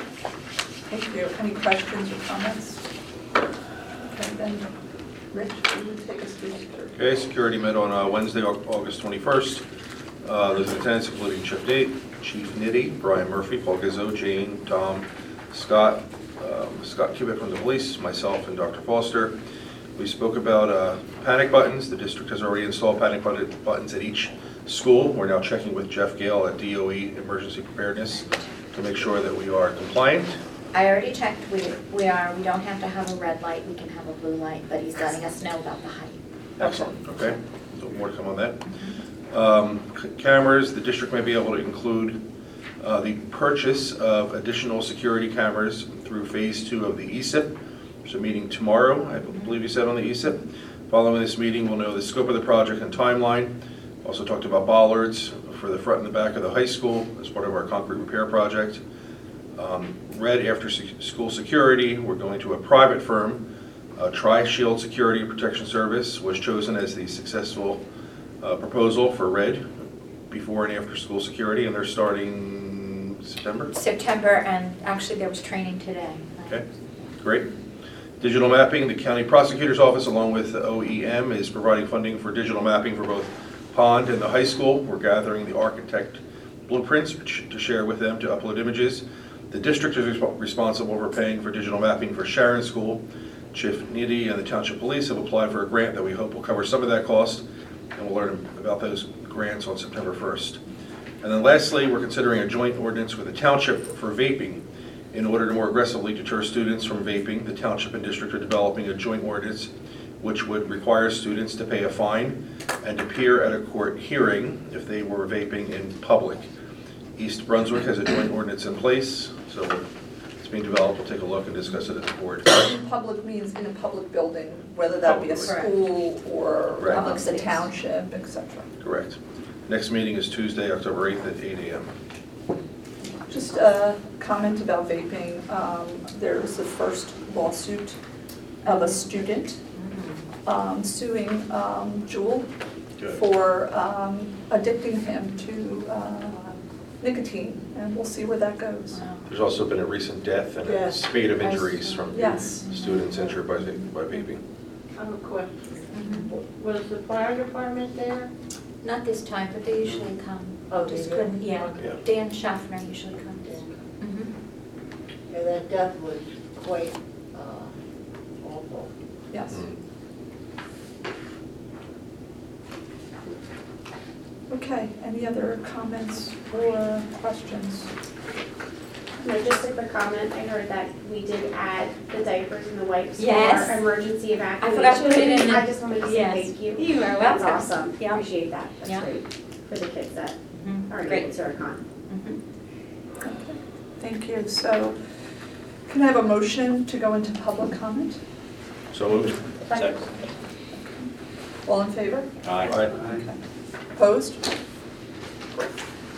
Okay, so time may be allotted for public comment at this meeting. Members of the public wishing to address the Board of Education on both agenda and non-agenda items must state their name, address, and the group, if any, that they represent. A member of the public shall not be permitted to speak until she or he is recognized by the presiding officer.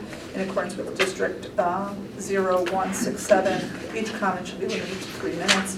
No participant may speak more than once. No dialogue between the speaker and the board and/or superintendent shall extend the three-minute time limit um, provided herein.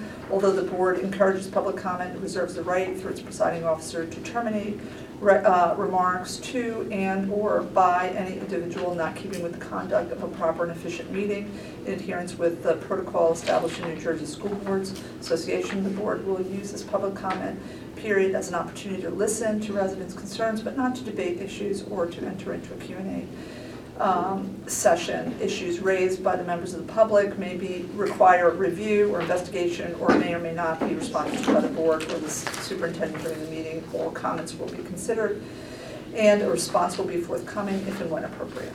So, having said that, do we have any members of the public who would like to speak tonight? Yes?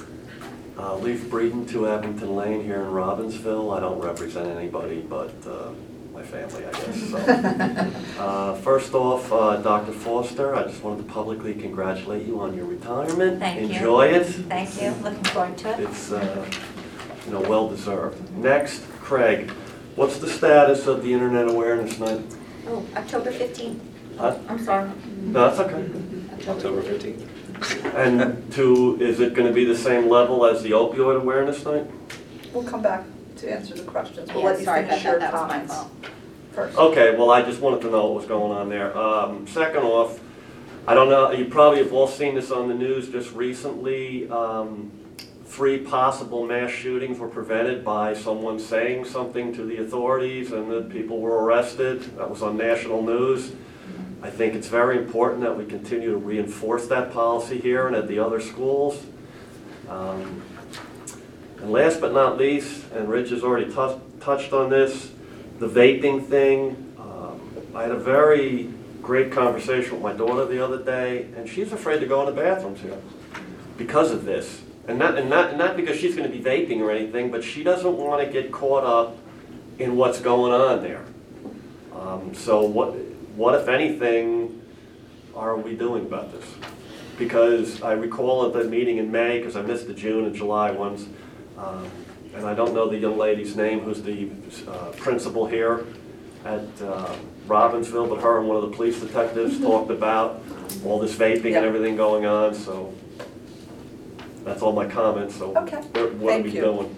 So, um, let's go back to the October, um, 15 Internet Awareness. And Scott, you probably know the most about it, so I don't know if you can say anything about the presentation. How in-depth is it? Is it for kids and parents? It's guidance, it's information, it's, it's um, helpful in a way that you can take information and advance it. It's not super prescriptive, that's not the goal because there's many opportunities, but it is about giving you options and ideas and, and awareness about what's going on. And um, it's still not final either, but he'll touch upon many different perspectives about that. And um, again, it- it's, it's still draft mode, so I don't want to get too far into it either. Okay, just really quick, my expectation level is for the internet task force or whatever to be here and to tell horror stories, so that this really hits home, because this is very serious. Well, I think there are opportunities for him to tell stories about concerns and things that people should be aware of. Okay. Okay.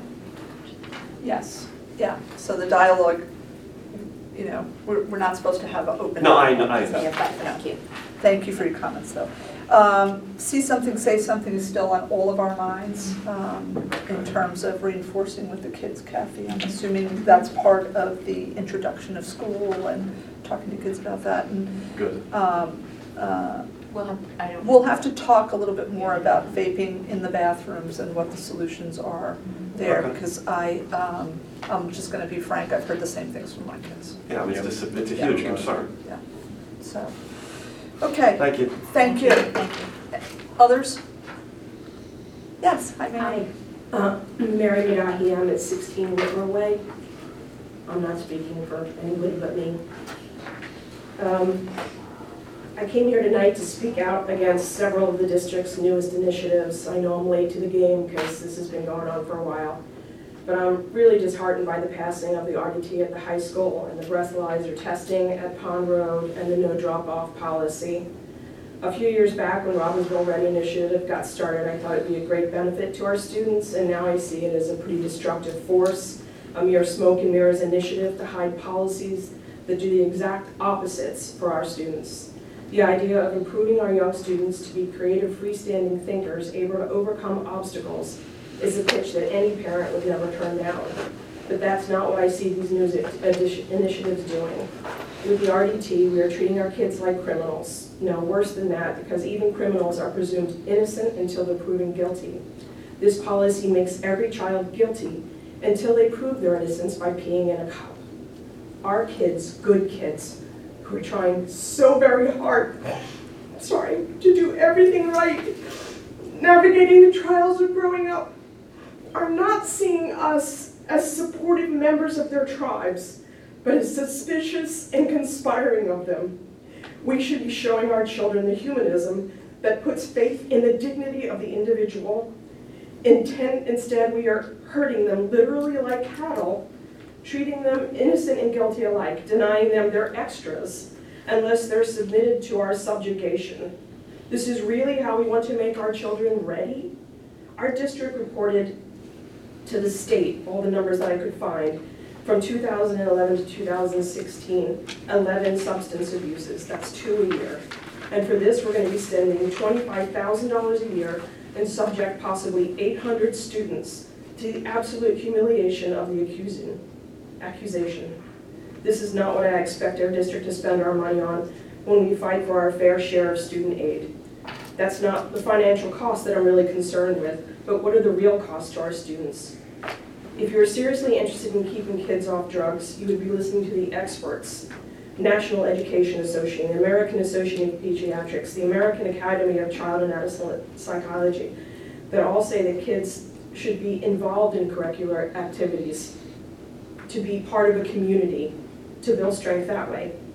For me as a parent, my goal is to have my child to entrust me implicitly. And in order for that to happen, I have to show them that I trust them. And you as a district are undermining that. How can I expect my child to discuss important life-altering issues with me when by allowing RDT, I clearly show them that I don't trust them? As this new no drop-off policy, how does that help?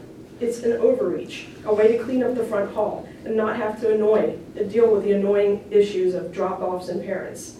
In the five years we've lived here, I've used drop-off twice. You don't know me, or my child, or the upheaval that's going on in her life right now. and the weight that she's carrying on her shoulders. And it's frankly offensive that you think you do. That you know better.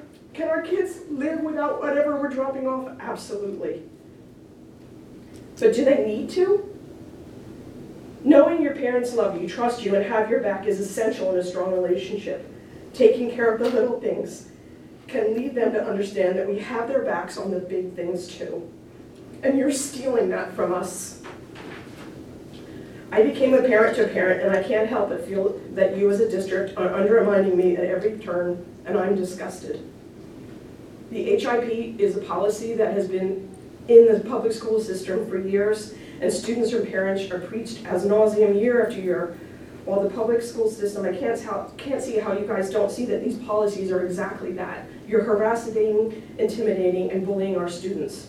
You claim it's only for the kids with privileges when you know full well that those privileges are absolutely necessary in this day and age for our kids to get into colleges. They need to be involved. Teachers, administrative, counselors, they all tell us, flush out your high school career, play sports, be an, play an instrument, be in a play, join clubs. And then we bully them into submission. You can't do any of these things that will help you succeed without submitting to us. You want them to be good citizens, champions of the underdogs, future leaders, but they can't even control their own pee. Shame on you all for allowing this to happen. You had a policy in a place that allowed you to, to suspected people to be tested, and instead of using that policy correctly, you're hamstringing the entire student population. Sorry, I'm emotional. Um, Thank you, Mary. I am, um, I don't know if you want to make any statements, Kathy. Um, I will come back because uh, the drop-off policy, I have some questions about that, and I've heard from a lot of parents and kids about the drop-off policy and their concerns about um, what happens to the kids who are disorganized or who have something going on in their life that puts them in a position that they can't. So we can talk about it now, we can talk about it in old business. Do you want to talk about it in new business then? Maybe- That might be better. Yeah. Yeah, okay. That way we can get all the public comment is what I was thinking. Yep. Other, yes, I wasn't gonna say anything, but after listening to and my, my child's out of school. But we talked about this, and he was like, thank God I'm gone. Because it's the same feeling in my house. That why would you make me randomly pee in a cup because I wanna be on the lacrosse, or I am on the lacrosse, sorry, or I participate in some activity. It does presume that you have a problem and it's random and it's it's taken very personally by the students as offensive. Because you're assuming I'm doing it bad then why don't I? And that's that's sort of their adolescence they're learning and that's a really normal response for an adolescent. And it certainly would be for me too in a job situation. If I were at a job and they said, hey, just for kicks, nobody gets overtime unless you randomly clean a cup, I'd leave. I wouldn't stay at that job. And I think we're, I, I wholeheartedly support you on both your points, because there are many situations. I have a unique situation at home, which I don't need to explain to anybody, but there are certainly times when I needed to drop off something for my kid because it showed him it- I mattered, he mattered, the work he did mattered, whatever it was. I probably dropped off three things in his whole school career. But if the school had told me I can't, that would have eroded my relationship with my son. And what then would he internalize about himself or me because there's a rule? It's an arbitrary rule. Schools are made up all of arbitrary rules. We just decide what time a class will be and we make it like that's right, but really we've just taken control of that and made decisions and, and many need to be made. But I agree with you and your, your emotional reaction was very, very warranted because it's very hard to be a parent now. There's a lot of stuff out there that's influencing your child, and if you can show them, I got you, they're not gonna go to those other influences as readily. And I agree with you that- about the, the vaping. That's rampant in, in the bathrooms. It's rampant in the bathrooms. And that's a much more important thing to be strong on and have a firm rule on because it's not, there's, there's already rules on that. And kids would feel more comfortable in the bathroom when you have to go. As opposed to the other two rules, which I think do send a negative message and erode parental relationships. I'm one hundred percent on that, thanks, Mary. thank you for your comment, Deb. Others? So we're not gonna worry. Yes, in the back. I'm Andrea Kelleher, I live at 186 Burnett Crescent. Um, I think the presentation tonight that Rajni did about the cultural awareness is important, and, the- and I had an offline conversation with her already, but I think the element that's missing that everybody needs to be aware about is we can talk about how culturally different we are, but what the presentation is missing and the training in the school is missing is that families are different. My family experienced a very traumatic episode in June for both of my children. My daughter wants no part of going back to fourth grade this year because of what we went through in June. And the staff needs to be trained that not all families are the same. So I hope that in, as you move forward with those presentations and the training, that we talk about how families are different. We are not all any longer a mom and a dad. I am a mom who chose to use a donor and have both of my children.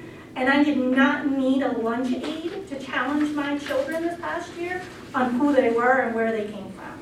And I just think that that training needs to be incorporated in and provided sooner than later because it's a lacking element of what people need across the board in the district.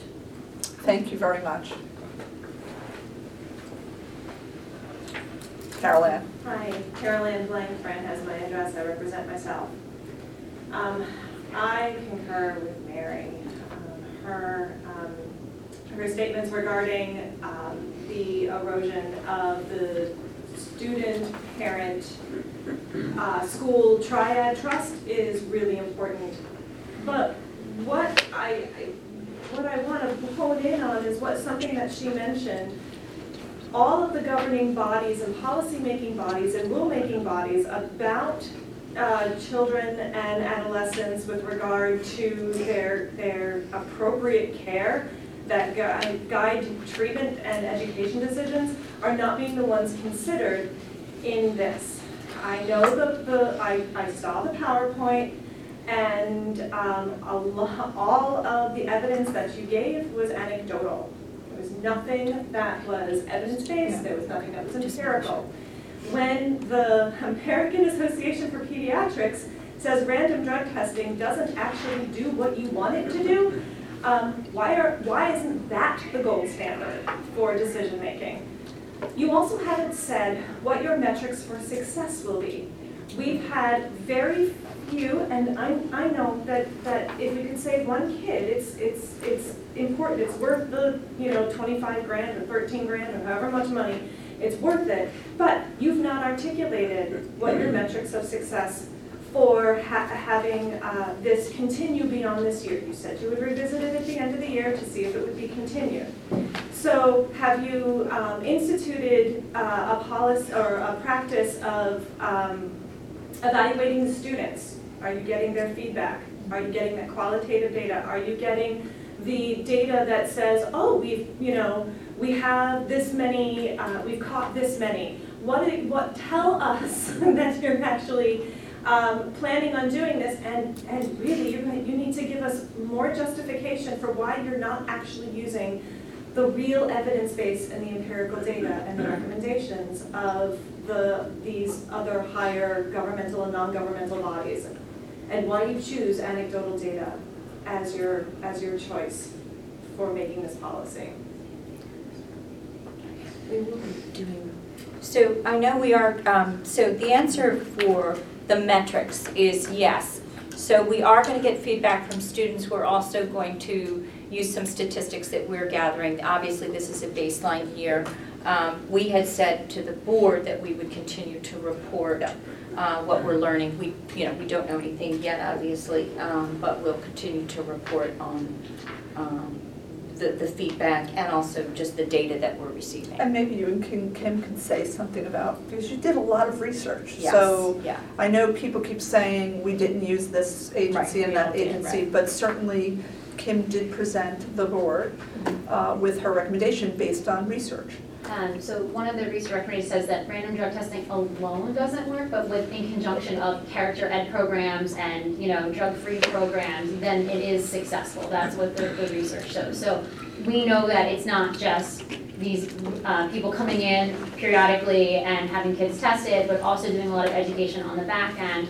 And, you know, you're talking about vaping in the bathrooms. Well, unfortunately, it's not just tobacco in those vapes. You know, it's marijuana, it's THC. Um, and so it's the easy access of vaping is what's really horrifying now, and it's a completely different terrain um, than it was a couple of years ago. So, you know, they're not, they weren't smoking joints in the bathroom a couple of years ago, but they have the power of one now. It's, uh, it's very hard to detect, it's very hard to find, it's odorless, and so that's why I feel like you're hearing a lot of distrust and things like that. I think the district and the board as a whole we're, are seeing a problem and they're seeing an issue, and we're trying something out um, in conjunction with other programs.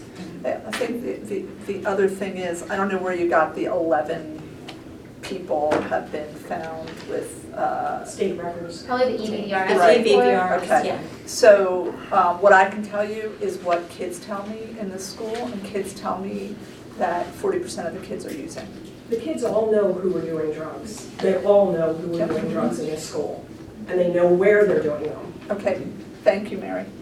Um, yes, Jen Marinello, 326 um, Andover Place. I just have a question about the vaping policy, just because of what you're saying, Dr. Chu. Um, If students are found vaping, what is the policy and do they go to the emergency room immediately?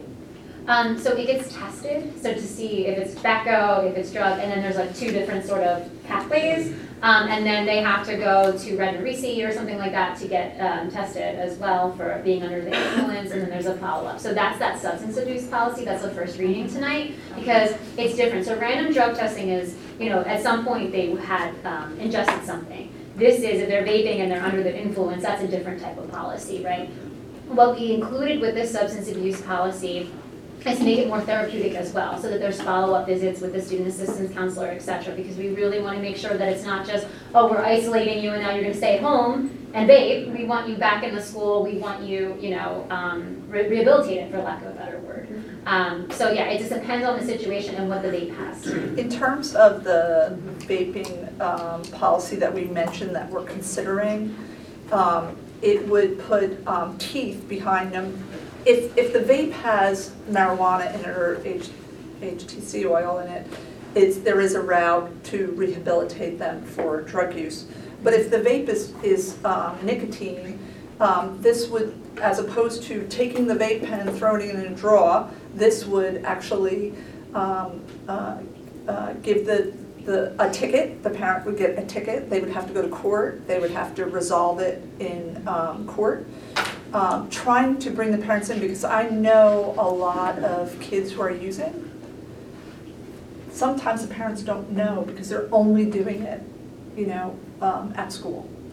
Um, And it is, um, I don't know, I have, I have done personally a lot of research um, because I have three boys and, um, and I see my oldest friends all vaping. And so I've had lots of conversations about the effects and what's in those things, no matter whether it's nicotine or it's something else, what's in them, what is the liquid that they call water that has zero H2O in it. Um, It's more like embalming fluid that they're sucking into their lungs. So it's no wonder that kids are having seizures, it's no wonder, and the, um, the, the, um, concentration is so much different than mm-hmm. what a cigarette would be, or what even smoking marijuana would be compared to what they're ingesting.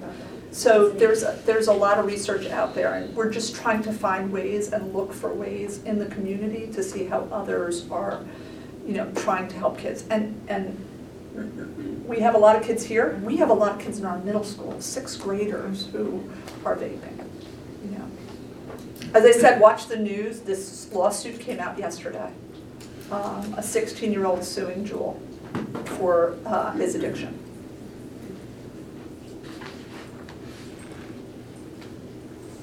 Nushin.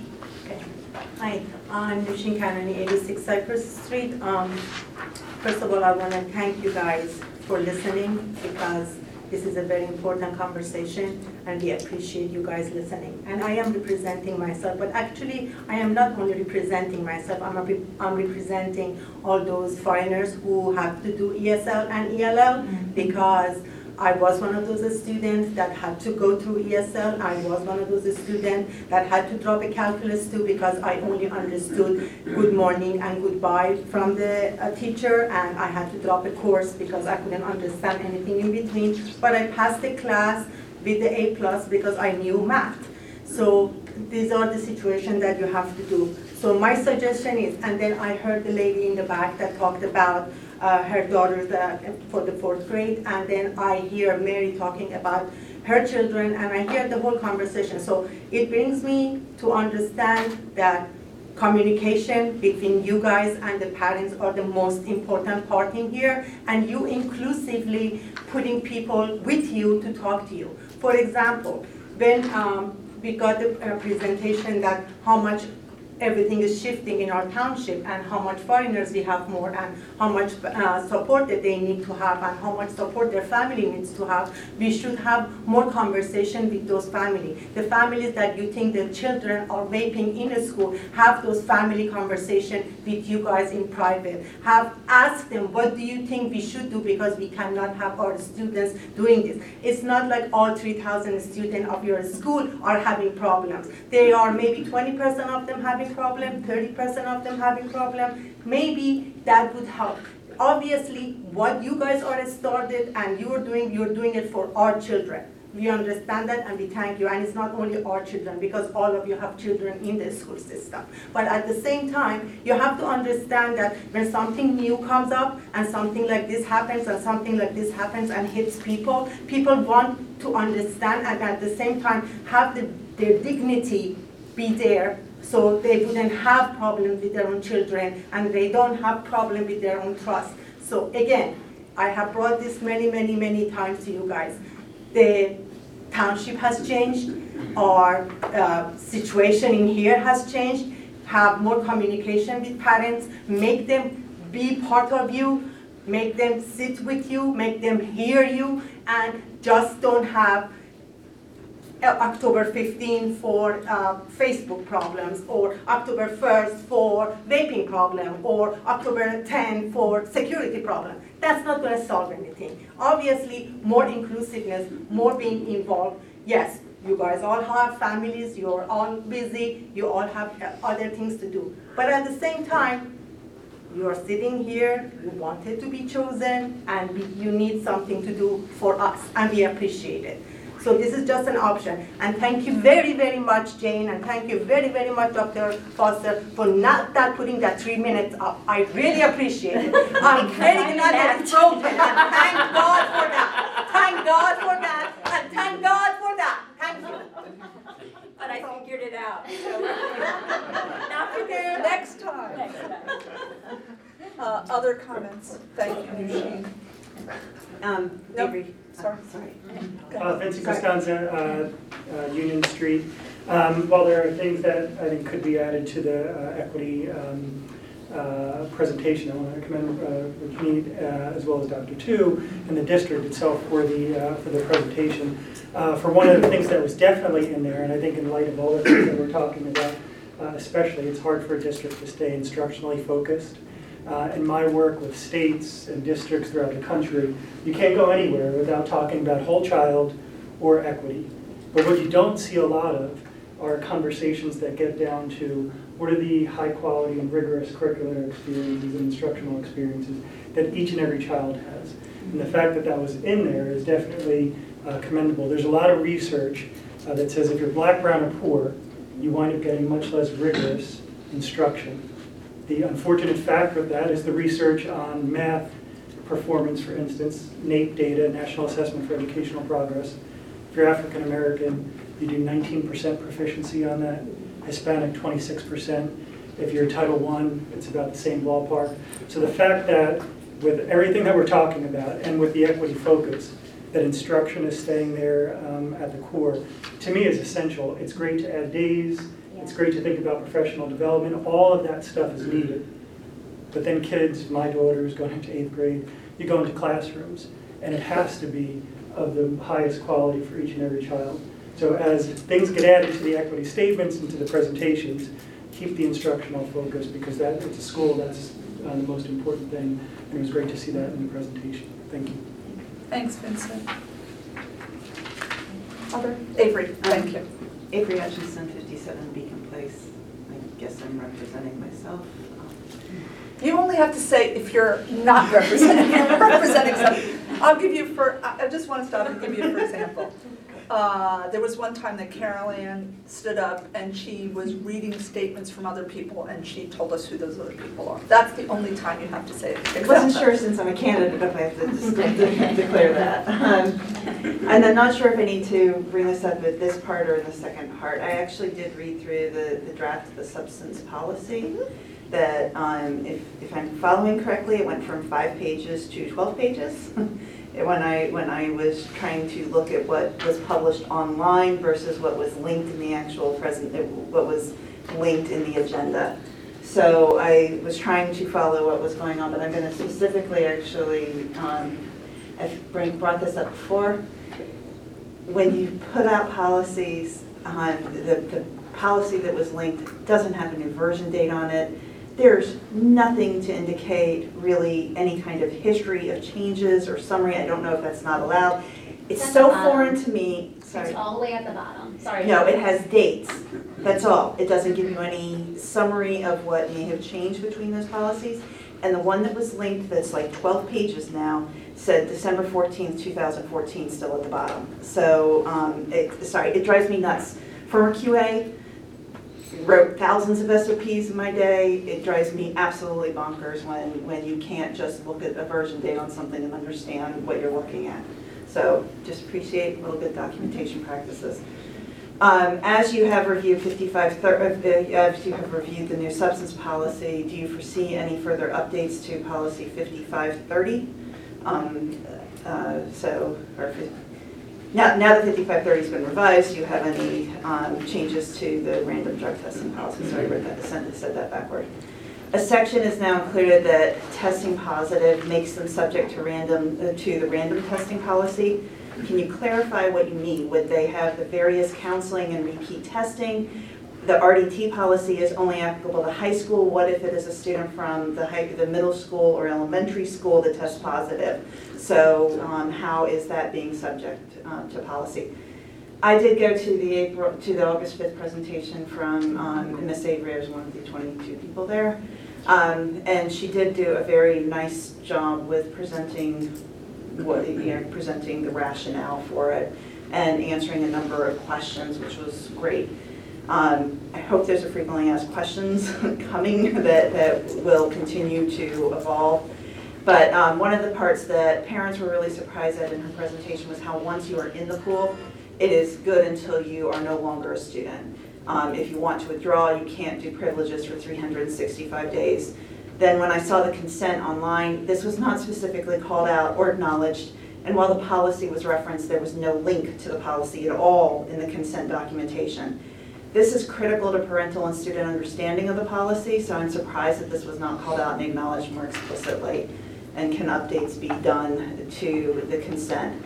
And if the RDT policy does need to get revised again, is that going to require us all to reconsent? Um, So just another question, but I'm not, I'm too I'm not real crazy about it. My daughter ended last year, did a presentation for her whole class on how she didn't agree with the policy, and um, it actually surprised the 25 to 30 students that were sitting in the classroom that, because they hadn't heard of it at all yet, so. um, grade? I. What grade? Kid- She's ninth grade. So there definitely needs to be some more education on- in it, so. But I did Thank you for that. appreciate Miss Avery's presentation. So, um, uh, Kim, maybe you can at least uh, address, I know the RDT is what. Triggered the change of the substance abuse policy, not the other way around, right? Yeah, so, um, so no, it won't, I mean, unless anything changes, no, it will not be revised again. I mean, we can look at it, obviously, once we start implementing it, things need to be changed, but currently there's no plan to revise it. Um, it's longer now because the regulation was bundled with it, so a lot of times there's policies and then there's regulations that go with it, that's actually the guidelines that go with it, so that's why it was so much longer. Um, we don't put all the, like, history, I guess, on it, because that's what, like, school districts don't do that. Um, they just put the change of date because a lot of times it's like a code change or a law change, and so you would have sort of like a, a huge thing. Instead, it's sort of memorialized in our minutes. Um, and that's where it sort of explains the changes. Um, so unfortunately, it's never going to be on the actual document, but it'll have like the, the date changes. And we are doing it so like the date at the top says revised and at the bottom, so you don't have to scroll all the way down. Um, Good question about a middle school student, because that is a possibility. Um, we, one of our guidance counselors is finishing up his SAC training at the middle school, and so if there is a situation, yes, they will have, um, uh, therapy sessions with that SAC.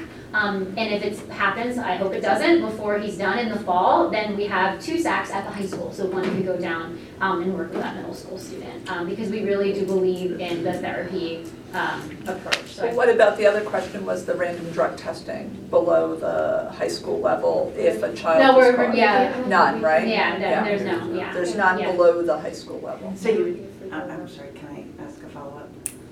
Um, um, So does that mean that if there's a middle school student, they would get the counseling as, a- as according to the RDT policy, but they wouldn't get the repeat?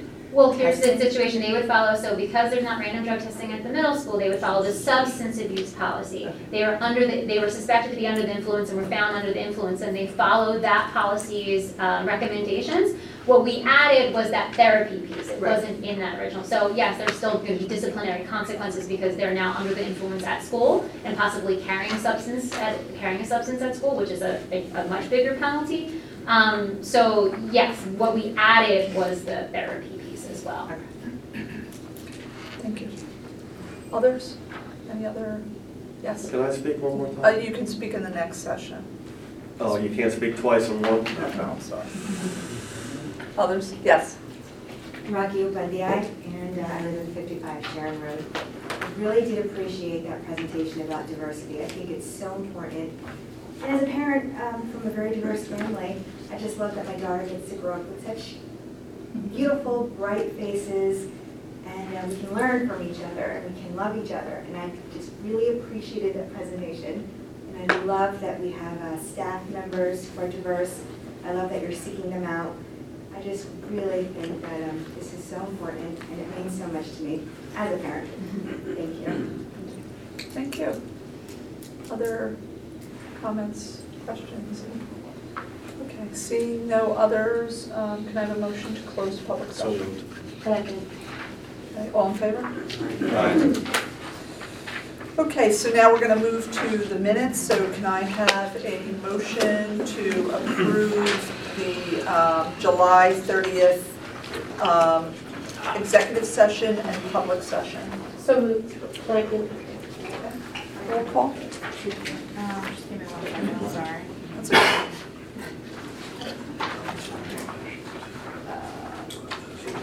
Okay. Ms. Yes. Ms. DeVito? Yeah. Mr. Galuccio? Yes. Mr. Heilman? Yes. Mr. Weiss? Yes. Ms. Luciano? Yes. Mr. Young? Yes.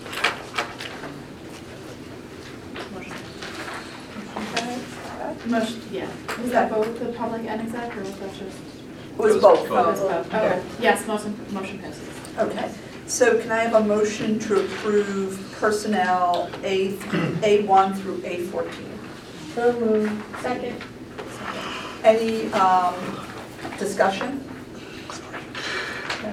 So just want to remind people, both um, interim um, administrators are, are on the agenda for approval. Um, Okay, roll call?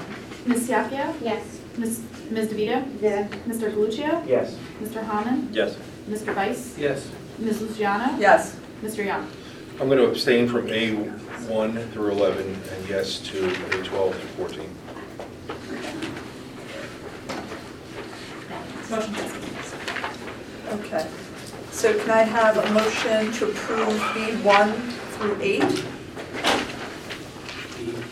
So moved. Second. Okay, any discussion on B1 through 8? Roll call. Ms. Diakio? Yes. Ms. DeVito? Yeah. Mr. Galuccio? Yes. Mr. Hammond? Yes.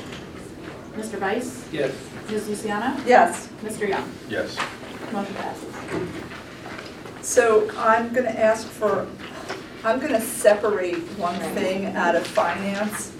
Um, I'm going to separate one, C1. And the reason I'm doing that is I want to make sure there's an opportunity to discuss um, if anybody has any questions about C1K, which is the uh, proposal for bid creation for the concrete work. So can I have a motion to approve C1? So moved. Second. Um, Any discussion? So please take a look at that. It's a, it's a big spend um, for the concrete.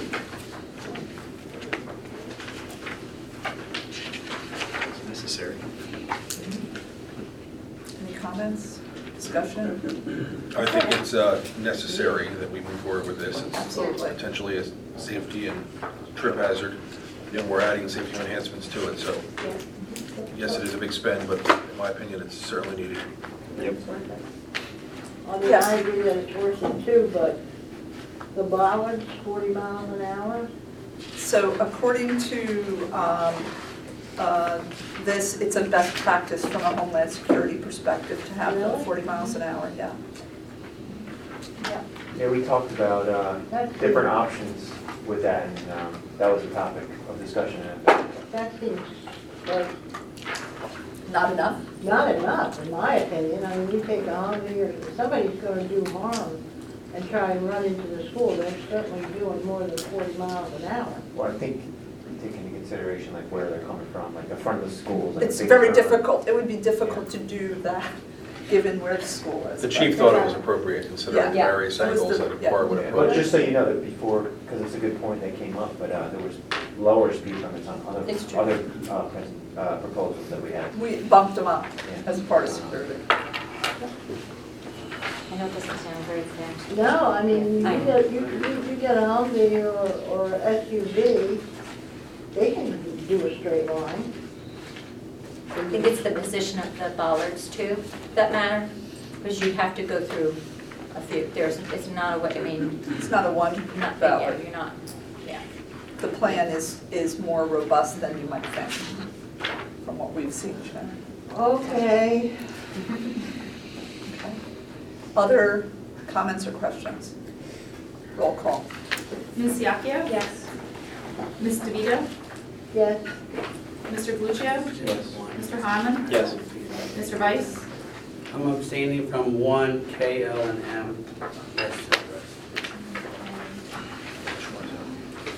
One, K, L, and M. No. Uh, Ms. Luciano? Yes. Mr. Young? Yes. Motion passes. So um, can I have a motion to approve C2 and 3? Which is facilities and transportation. So moved. Second. Any discussion? Roll call. Uh, Ms. Yacchio? Yes. Ms. DeVito? yes, Mr. Lucio? Yes. Mr. Harmon? Yes. Mr. Weiss? Yes. Ms. Luciano? Yes. Mr. Young? Yes. Motion passes. Can I have a motion to approve um, D1? So moved. second, I'm sorry, Discussion? Oh, Craig. so moved was Craig? Okay. Got it, Yeah. Sharon was second. got it. Um, Discussion? Okay. Roll call? Ms. Yacchio? this D one, D as in dog one. Yes. Correct. correct. Red. I do have a question. Yes, So they got raises, not last year, but the year before, correct? Last year. What, Was it Last year. last year? I- I'm losing time. that's okay. Me too. Okay, just checking. Uh, I, I have, I've given that, I just have a question. Do we have an idea of, as the um, minimum wage goes up, the impact? Because there's a lot of hourly workers here, and, and how we'll phase in to get to, we need to start thinking about I that mean, from I a know each budgetary depart, each perspective. department is already um, Looking at it? looking at that and including the increase Okay. in, in their projections, yes. Okay, great. And this doesn't include any increase from last year. No, No, it, because it's not, it's not mandated yet. so Yeah. It's, it hasn't, It it will hasn't next started, year. it'll start for Next next year. year. Well, I understand that, but I'm just making a point. Yeah. that Yes, you everybody are. else Yes, you're right. Correct. again. correct. Okay. Roll call? Ms. Yacchio? Yes. Ms. DeVito? Yes, Mr. Galuccio? Yes. Mr. Harmon? Yes. Mr. Weiss? Yes. Ms. Luciano? Yes. Mr. Young? Yes. Motion passes. So see how fast that went? We're back to public Yeah. Um, so it is time for public comment again. I'm not going to read the whole statement again, so can I have a motion to go into public comment? Second. All in favor? Aye. Okay. It's your turn again. Any comments from the public? To Sheen. Yes, I'm sorry.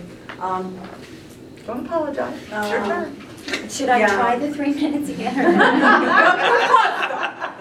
I'm watching the clock. It hasn't started yet. It's okay. We are laughing. Wasted five seconds.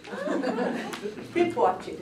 Um, um, I wanted to ask you guys because, um, the position that is open for Mr. Holmes that you're going, uh, to interview on, uh, September tenth, which is advertised and it is, um, I saw the notes and, um, everything else. Um, and I looked at the policy that you have for the interview and then voting and all that. I was looking at it. There is no part of it in that policy that says that if there is a special situation, uh, who would be excused for voting and being involved in it. And you know why I'm asking this, because Yeah, are so not I gonna beat will- around the bushes, so let's be, you know, your Mhm. lawyer is here. Do you have other, um, do you have other? No, that's it. That's it, okay. So Kathy and I can address this. We did ask for advice um, from both um, school boards and from our attorney, um, both of which have turned up nothing. No, there is no rules, there is no um, Case law. case law Wow. that would prohibit anyone on this board from voting um, in the September 10th election.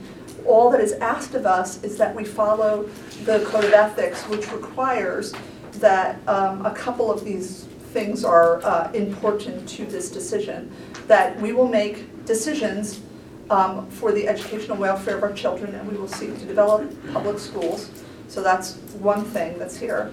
That we will um, carry out my responsibility, right, not administer to the schools, so it's our job as part of this to find a school board member.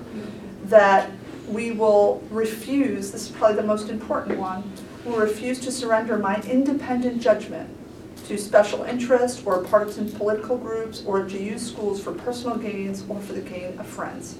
So that is probably the most important one, that we all go into um, the interview process being one, independent, and two, um, uh, going in without a decision made and interviewing um, the candidates that present themselves, um, and then as a board deliberating and making a decision. May I talk or no? N- uh, No, you asked me a question, so. Okay, so no, because, um, so then, it, uh, uh, I asked you. can I or not? No. No, okay, that's fine.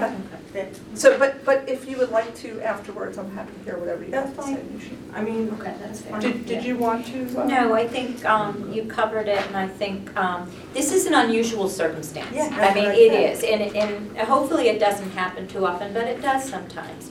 And so this is, an uh, this is a- the only time where I think the board has so much say in something, you know, that's without public. Um, And the reason they do that, or the purpose of that, is um, that, you know, we've set goals for the year, and it's to keep the district running and to keep the board smooth until and the opening, and in this case, it's, it's only uh, three or four months um, to do that. So I think this is un- unusual in that one.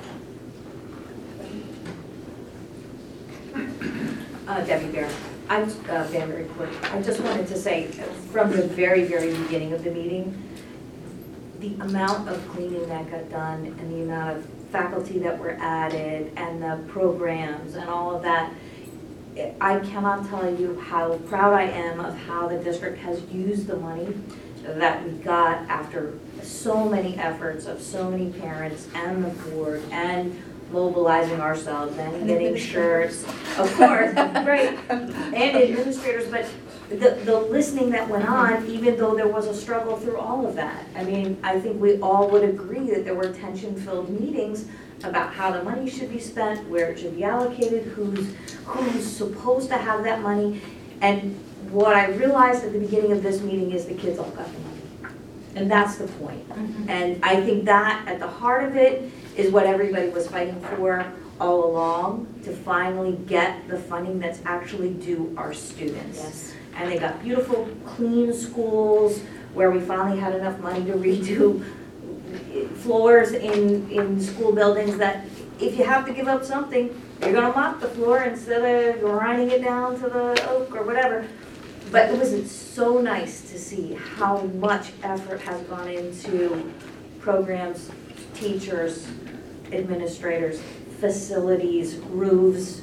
You know, I'm sure the teacher in the one room knew, knew where to put the garbage can, but wouldn't it be nice that she doesn't have to put the garbage can there in a heavy rain? Really nice. So Thank you. it, it was just refreshing to see how much money we had and how well spent Thank you you. guys allocated it. Thank you. I So, think, uh, um, you know, our job is to help think about how we allocate the money. And I think we did one thing a little different this year. We actually set goals before the budget process happened.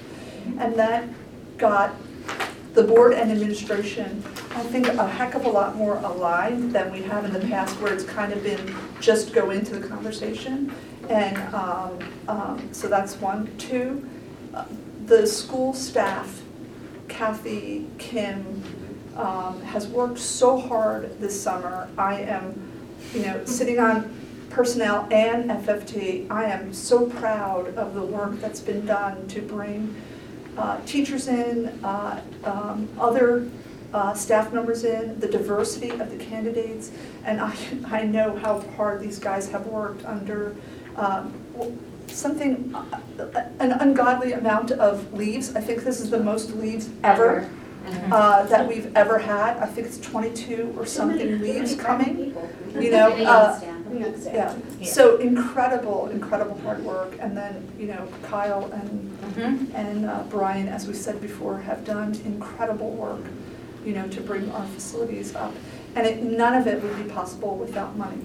So, um, you know, I'd like to extend the thanks back to all those people who got on the bus and, you know, went and fought, who went to every meeting, um, you know, including this year's meetings when we thought it was done, it really wasn't done, and we probably will be on the buses again next year, unfortunately.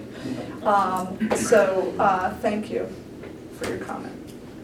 Appreciate it. Yes? I wasn't going to talk.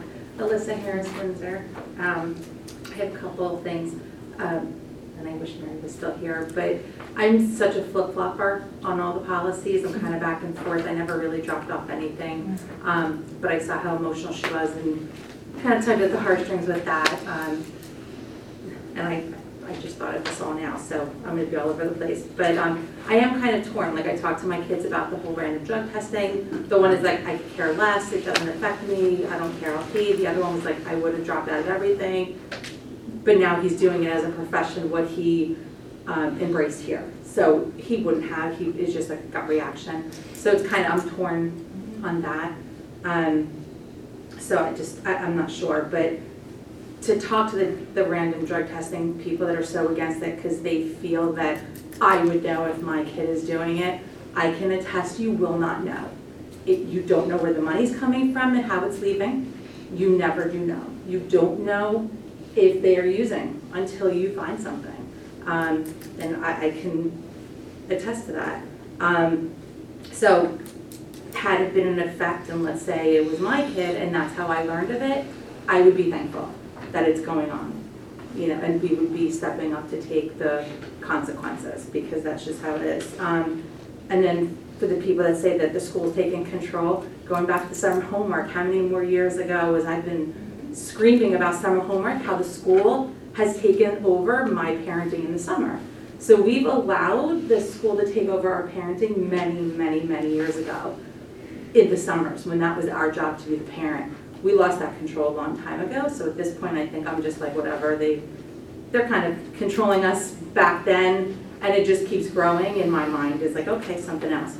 Um, we mentioned the social media guy or girl that's going to take over for the ten thousand dollars that we're giving to that. What is their role gonna be?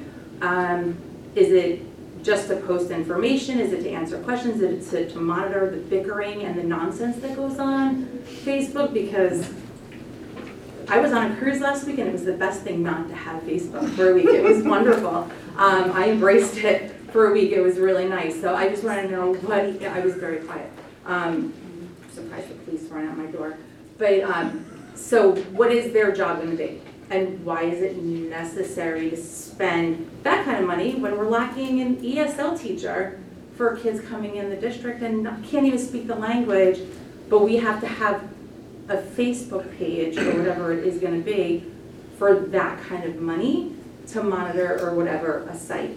Um, and then the other, the last thing I wanted to ask, having had a child who had like a B minus in a language and the teacher culturally called me concerned that my kid who was barely graduating high school as a senior, she was concerned with his B minus, or his B plus in that class, best grade for the year.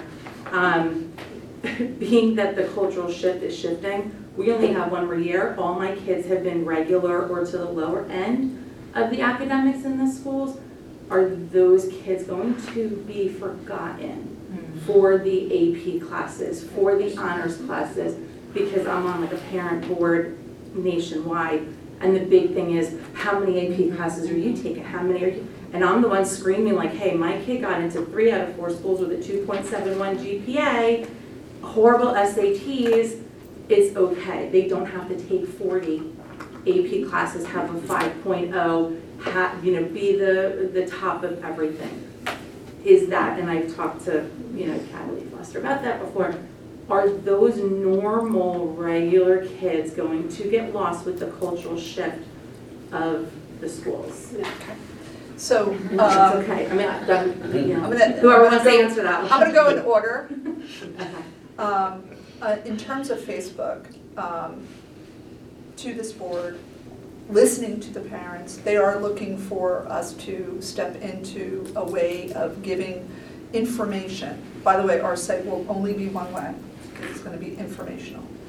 Um, Information to the schools. There are a lot of sites out there putting out information, asking for information that, and I, I get calls all the time and tell parents, we don't have a site, that's not our site, you have no requirement to answer them whether you're coming to back to school night or not. Um, You know, um, so, uh, we are, we are answering, I think, a call from the public looking for information on the school in a way that the public receives information. A lot of people do get their information on Facebook. Some people get their news on Facebook, which is really scary. Um, You know, but, the- so it is a method. um, uh, Um, I can And say talk a little bit too, about the um, job. the job description, it is posted, you know, so I don't So you have can it read in it. front of me, you know, I'm trying to recall. But there, it- the duty would be setting it up an oversight. So ev- it's not just Facebook, we have Twitter, we have, you know, all so social it's, media. it's to monitor anything that comes out of Robbinsville School. So it's similar to like a communications person. So it's a little more than just, I'm gonna post something.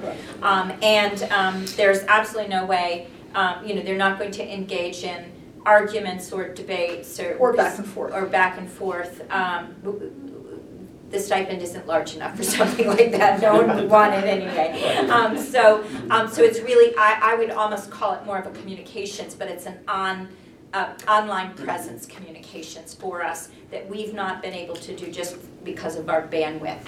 Um, you know, in, in, um, so we're hoping too that, um, it's another way of accessing information, um, you know, communicating important ideas, celebrating events. Um, but as I said, there are a lot to, Notifications. yeah, notifications, lot of, um, individual school Twitter sites and so on to monitor as well. So, And then, um, in terms of, uh, your last comment about AP, et cetera, oh, you yeah. know, um, I, I mean, my, my comment would be, as a board member, what I understand is when we're talking about equity, we're talking about the kids at the top, the kids at the bottom, everybody. Everybody. And the kids in the Yes. middle, you know, and diversity, Correct. and, uh, gender equity, and, so there's a lot of ands in there. I don't know, Rajneet, if you wanna say any more about that? No, I think that's part of the data that we've been looking at through the Mercer County Consortium is looking at our AP honors data, looking at our data, looking at our standardized testing data, is we're trying not to track every kid from the beginning and make sure everyone has equitable access. And one thing that we know in Robbinsville as well is that we tend to be a district that uh, celebrates students who go to college. We have a lot of students who go to college, but there's a lot of students who, Mhm. that's not their path Right. and supporting those students as well. So that is something that we are definitely passionate about, and will be part of our equity council discussions as well. Yeah. Any other comments? Ava? Avery Hutchinson, 57 Beacon Place. Um, First, I want to thank the board for trying to answer some of our questions. I really appreciate it. I understand it's not a back and forth dialogue, but I really appreciate getting some answers here. That was a good improvement. Um, Although I'm not a candidate, uh, although I am a candidate in November, I decided not to apply for the position being um, done next month. I really want to focus on the election and focus on being free to say whatever I want to say on Facebook. Um, I am surprised that running on a slate is not considered a conflict. Um, I truly would support a candidate who had been a candidate in the past.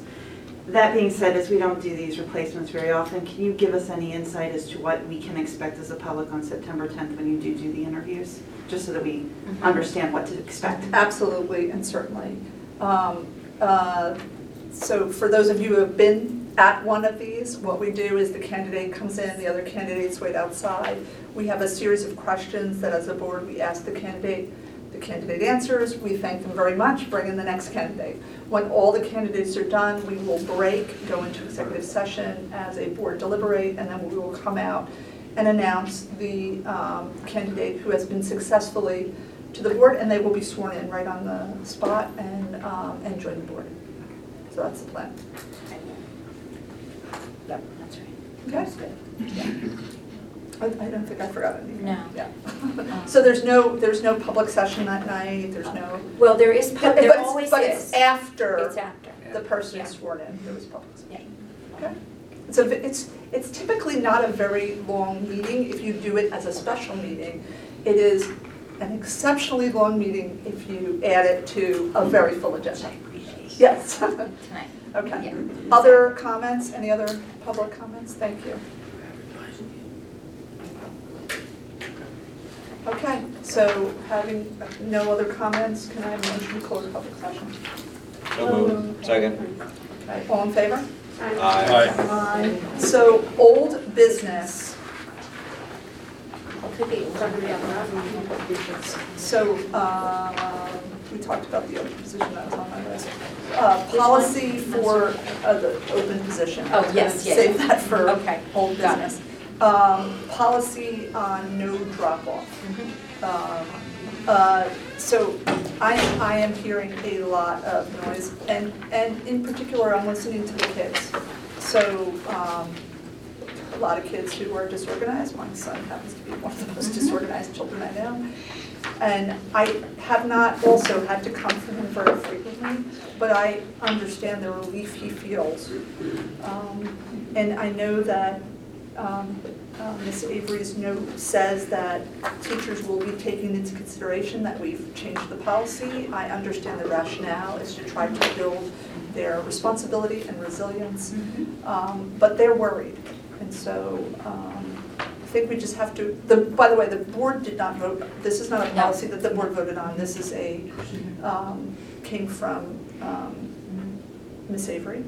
Um, Uh, well, speaking, or- no, or it- Administration. Yeah, and I Okay, think it broader. grew out of our resilience work, and I understand it feels very, um, it's a don't, it's a bold, po- it's bold, don't get me wrong.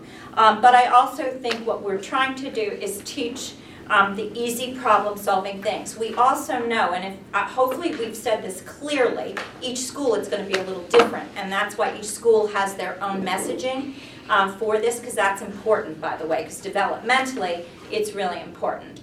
Um, we do it on a case-by-case basis.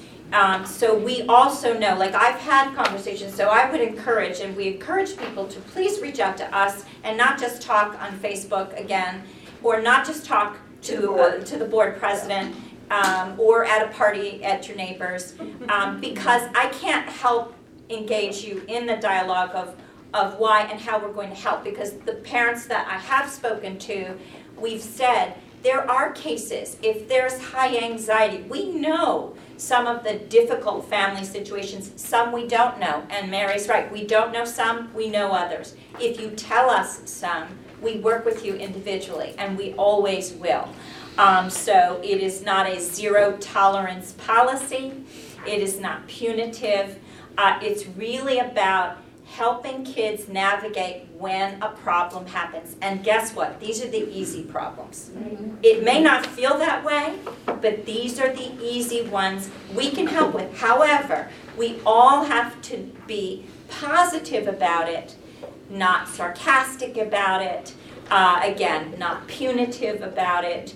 Um, you know, no, it's not a humiliation or a shame, right? But it's let's figure out how to make this work. Um, so we are very flexible. We know we have some anxious kids. We've already talked about that. We're not. We're going to help them through. We're, we're it's you know we're not going to um, bar the doors and you know not answer the call um, when they need help because we really do believe that. But for most kids who we can help navigate and it works, we're going to we're going to help them through it. Um, and um, so you know and, and we really do. Uh, we are going to ask for kids' feedback, but we're going to ask for it after the policy is instituted for the first couple months because we want to see are they noticing anything? Does it matter to them? Does it not matter to them? What are they thinking? And we'll do that at all grade levels. Um, just another quick little thing at each school level. Elementary school, homework doesn't count. Anyway.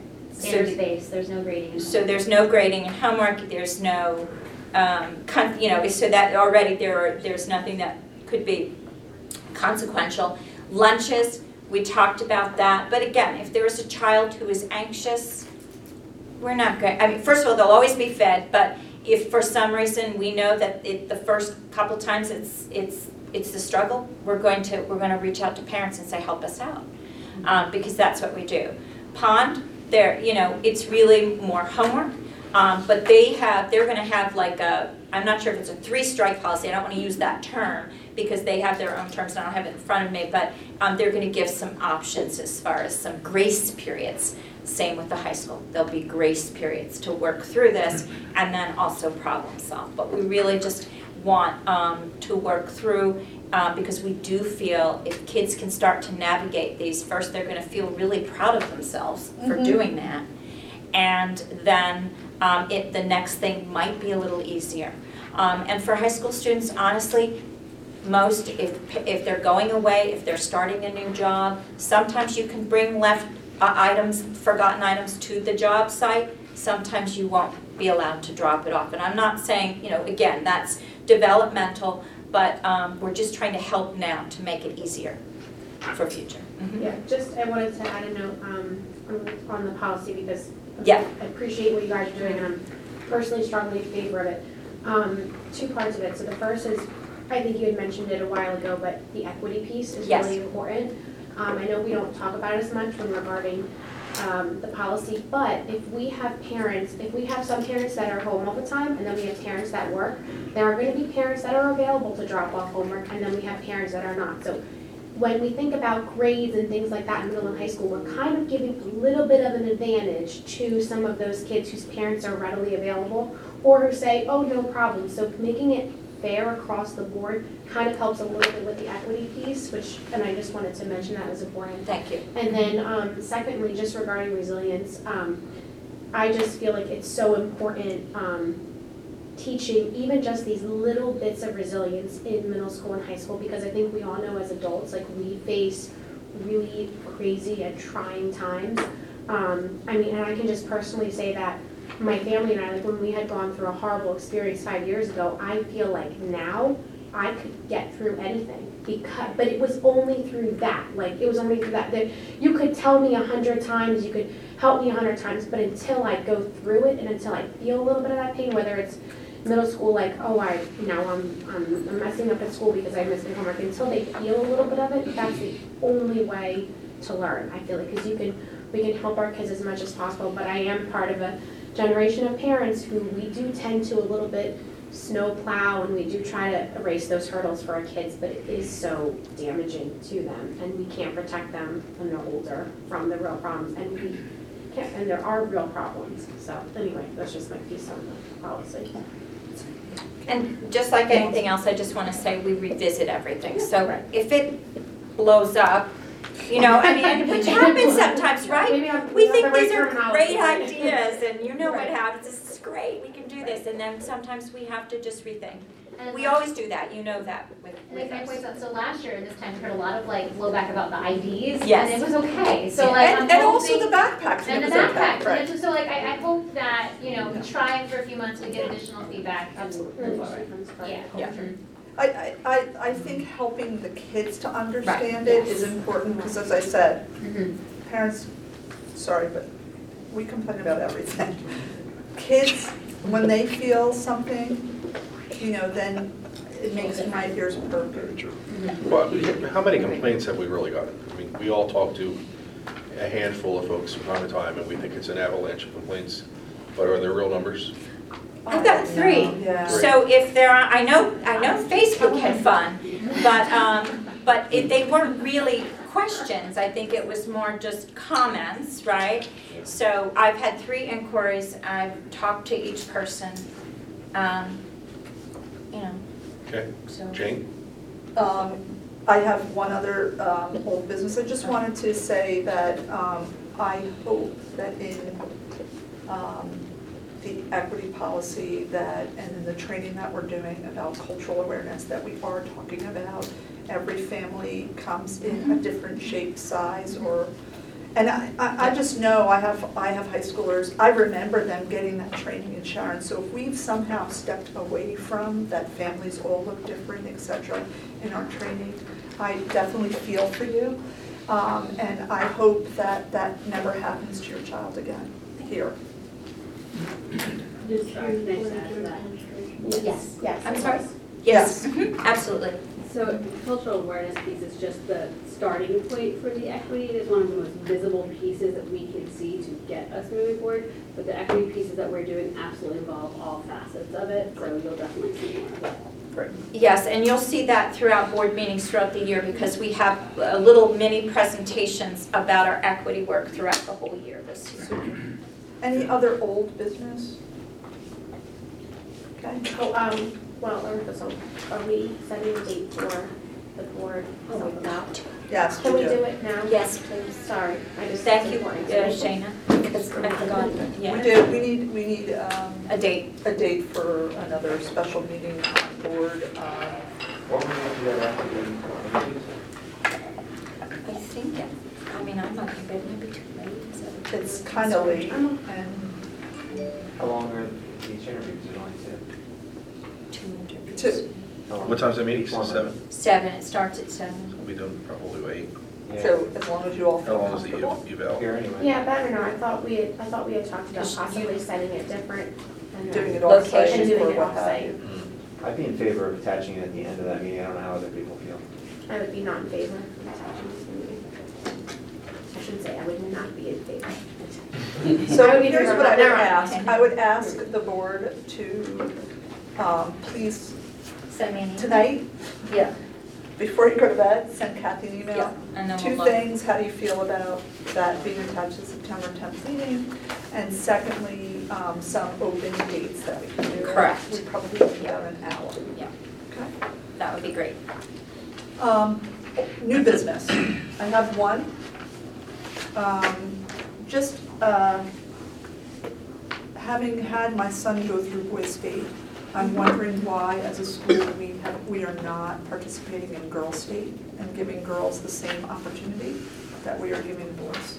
I thought we- Um, I thought we've had that in the past, I know we've had girl state, so I don't know, I'll have to find out, I'm not sure. So if Jane- you could Jane, look into that? that, I would what is that? very Boy much, State is in great, in yeah. the name of equity, ask for us to look into Girl State.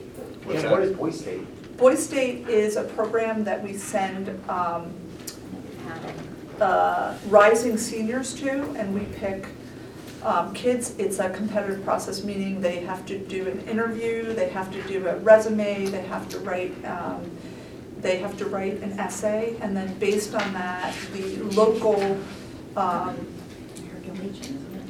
yeah, American Legion picks boys, and in, in our case, I think we sent six, maybe five boys to, uh, foundation pays for children. the foundation Yes. pays for two, I think American Legion paid for the other ones. Mm-hmm. But we were and- never approached for Girl State, ever. You, we We've were. had it in the past, I'll, I'll find out. Yeah, It's a great, Paid for at least one girl. great leadership, that's what I thought, it's a great leadership program. and it's a wa- whole Um, week, It and just they maybe basically they didn't apply, I don't know. make I'll the find out. government for a week. They, on the first day, decide, determine the local government, and then they determine the county government, and then they uh, you know, boys run for, and uh, having gone to the final ceremony, it was incredible to Mhm. watch. It was really, really something. Great, great leadership opportunities. Um, Fran reminded me, um, Please let her know if you're gonna stay overnight in Atlantic City. Yes, ASA to- by tomorrow, yes. Friday, sorry. I was making, can I make shorten the deadline? Okay. By Friday. By Friday, Okay. Okay. Any other new business? Okay, with that being said, can I have a motion to convene an executive session? So moved. Second. So that the public knows, this executive session um, will not, we will not be coming back with any decisions. We're, we just, No action. we did the executive session in this um, way so that we can end the meeting. Okay. Thank you. Thank you.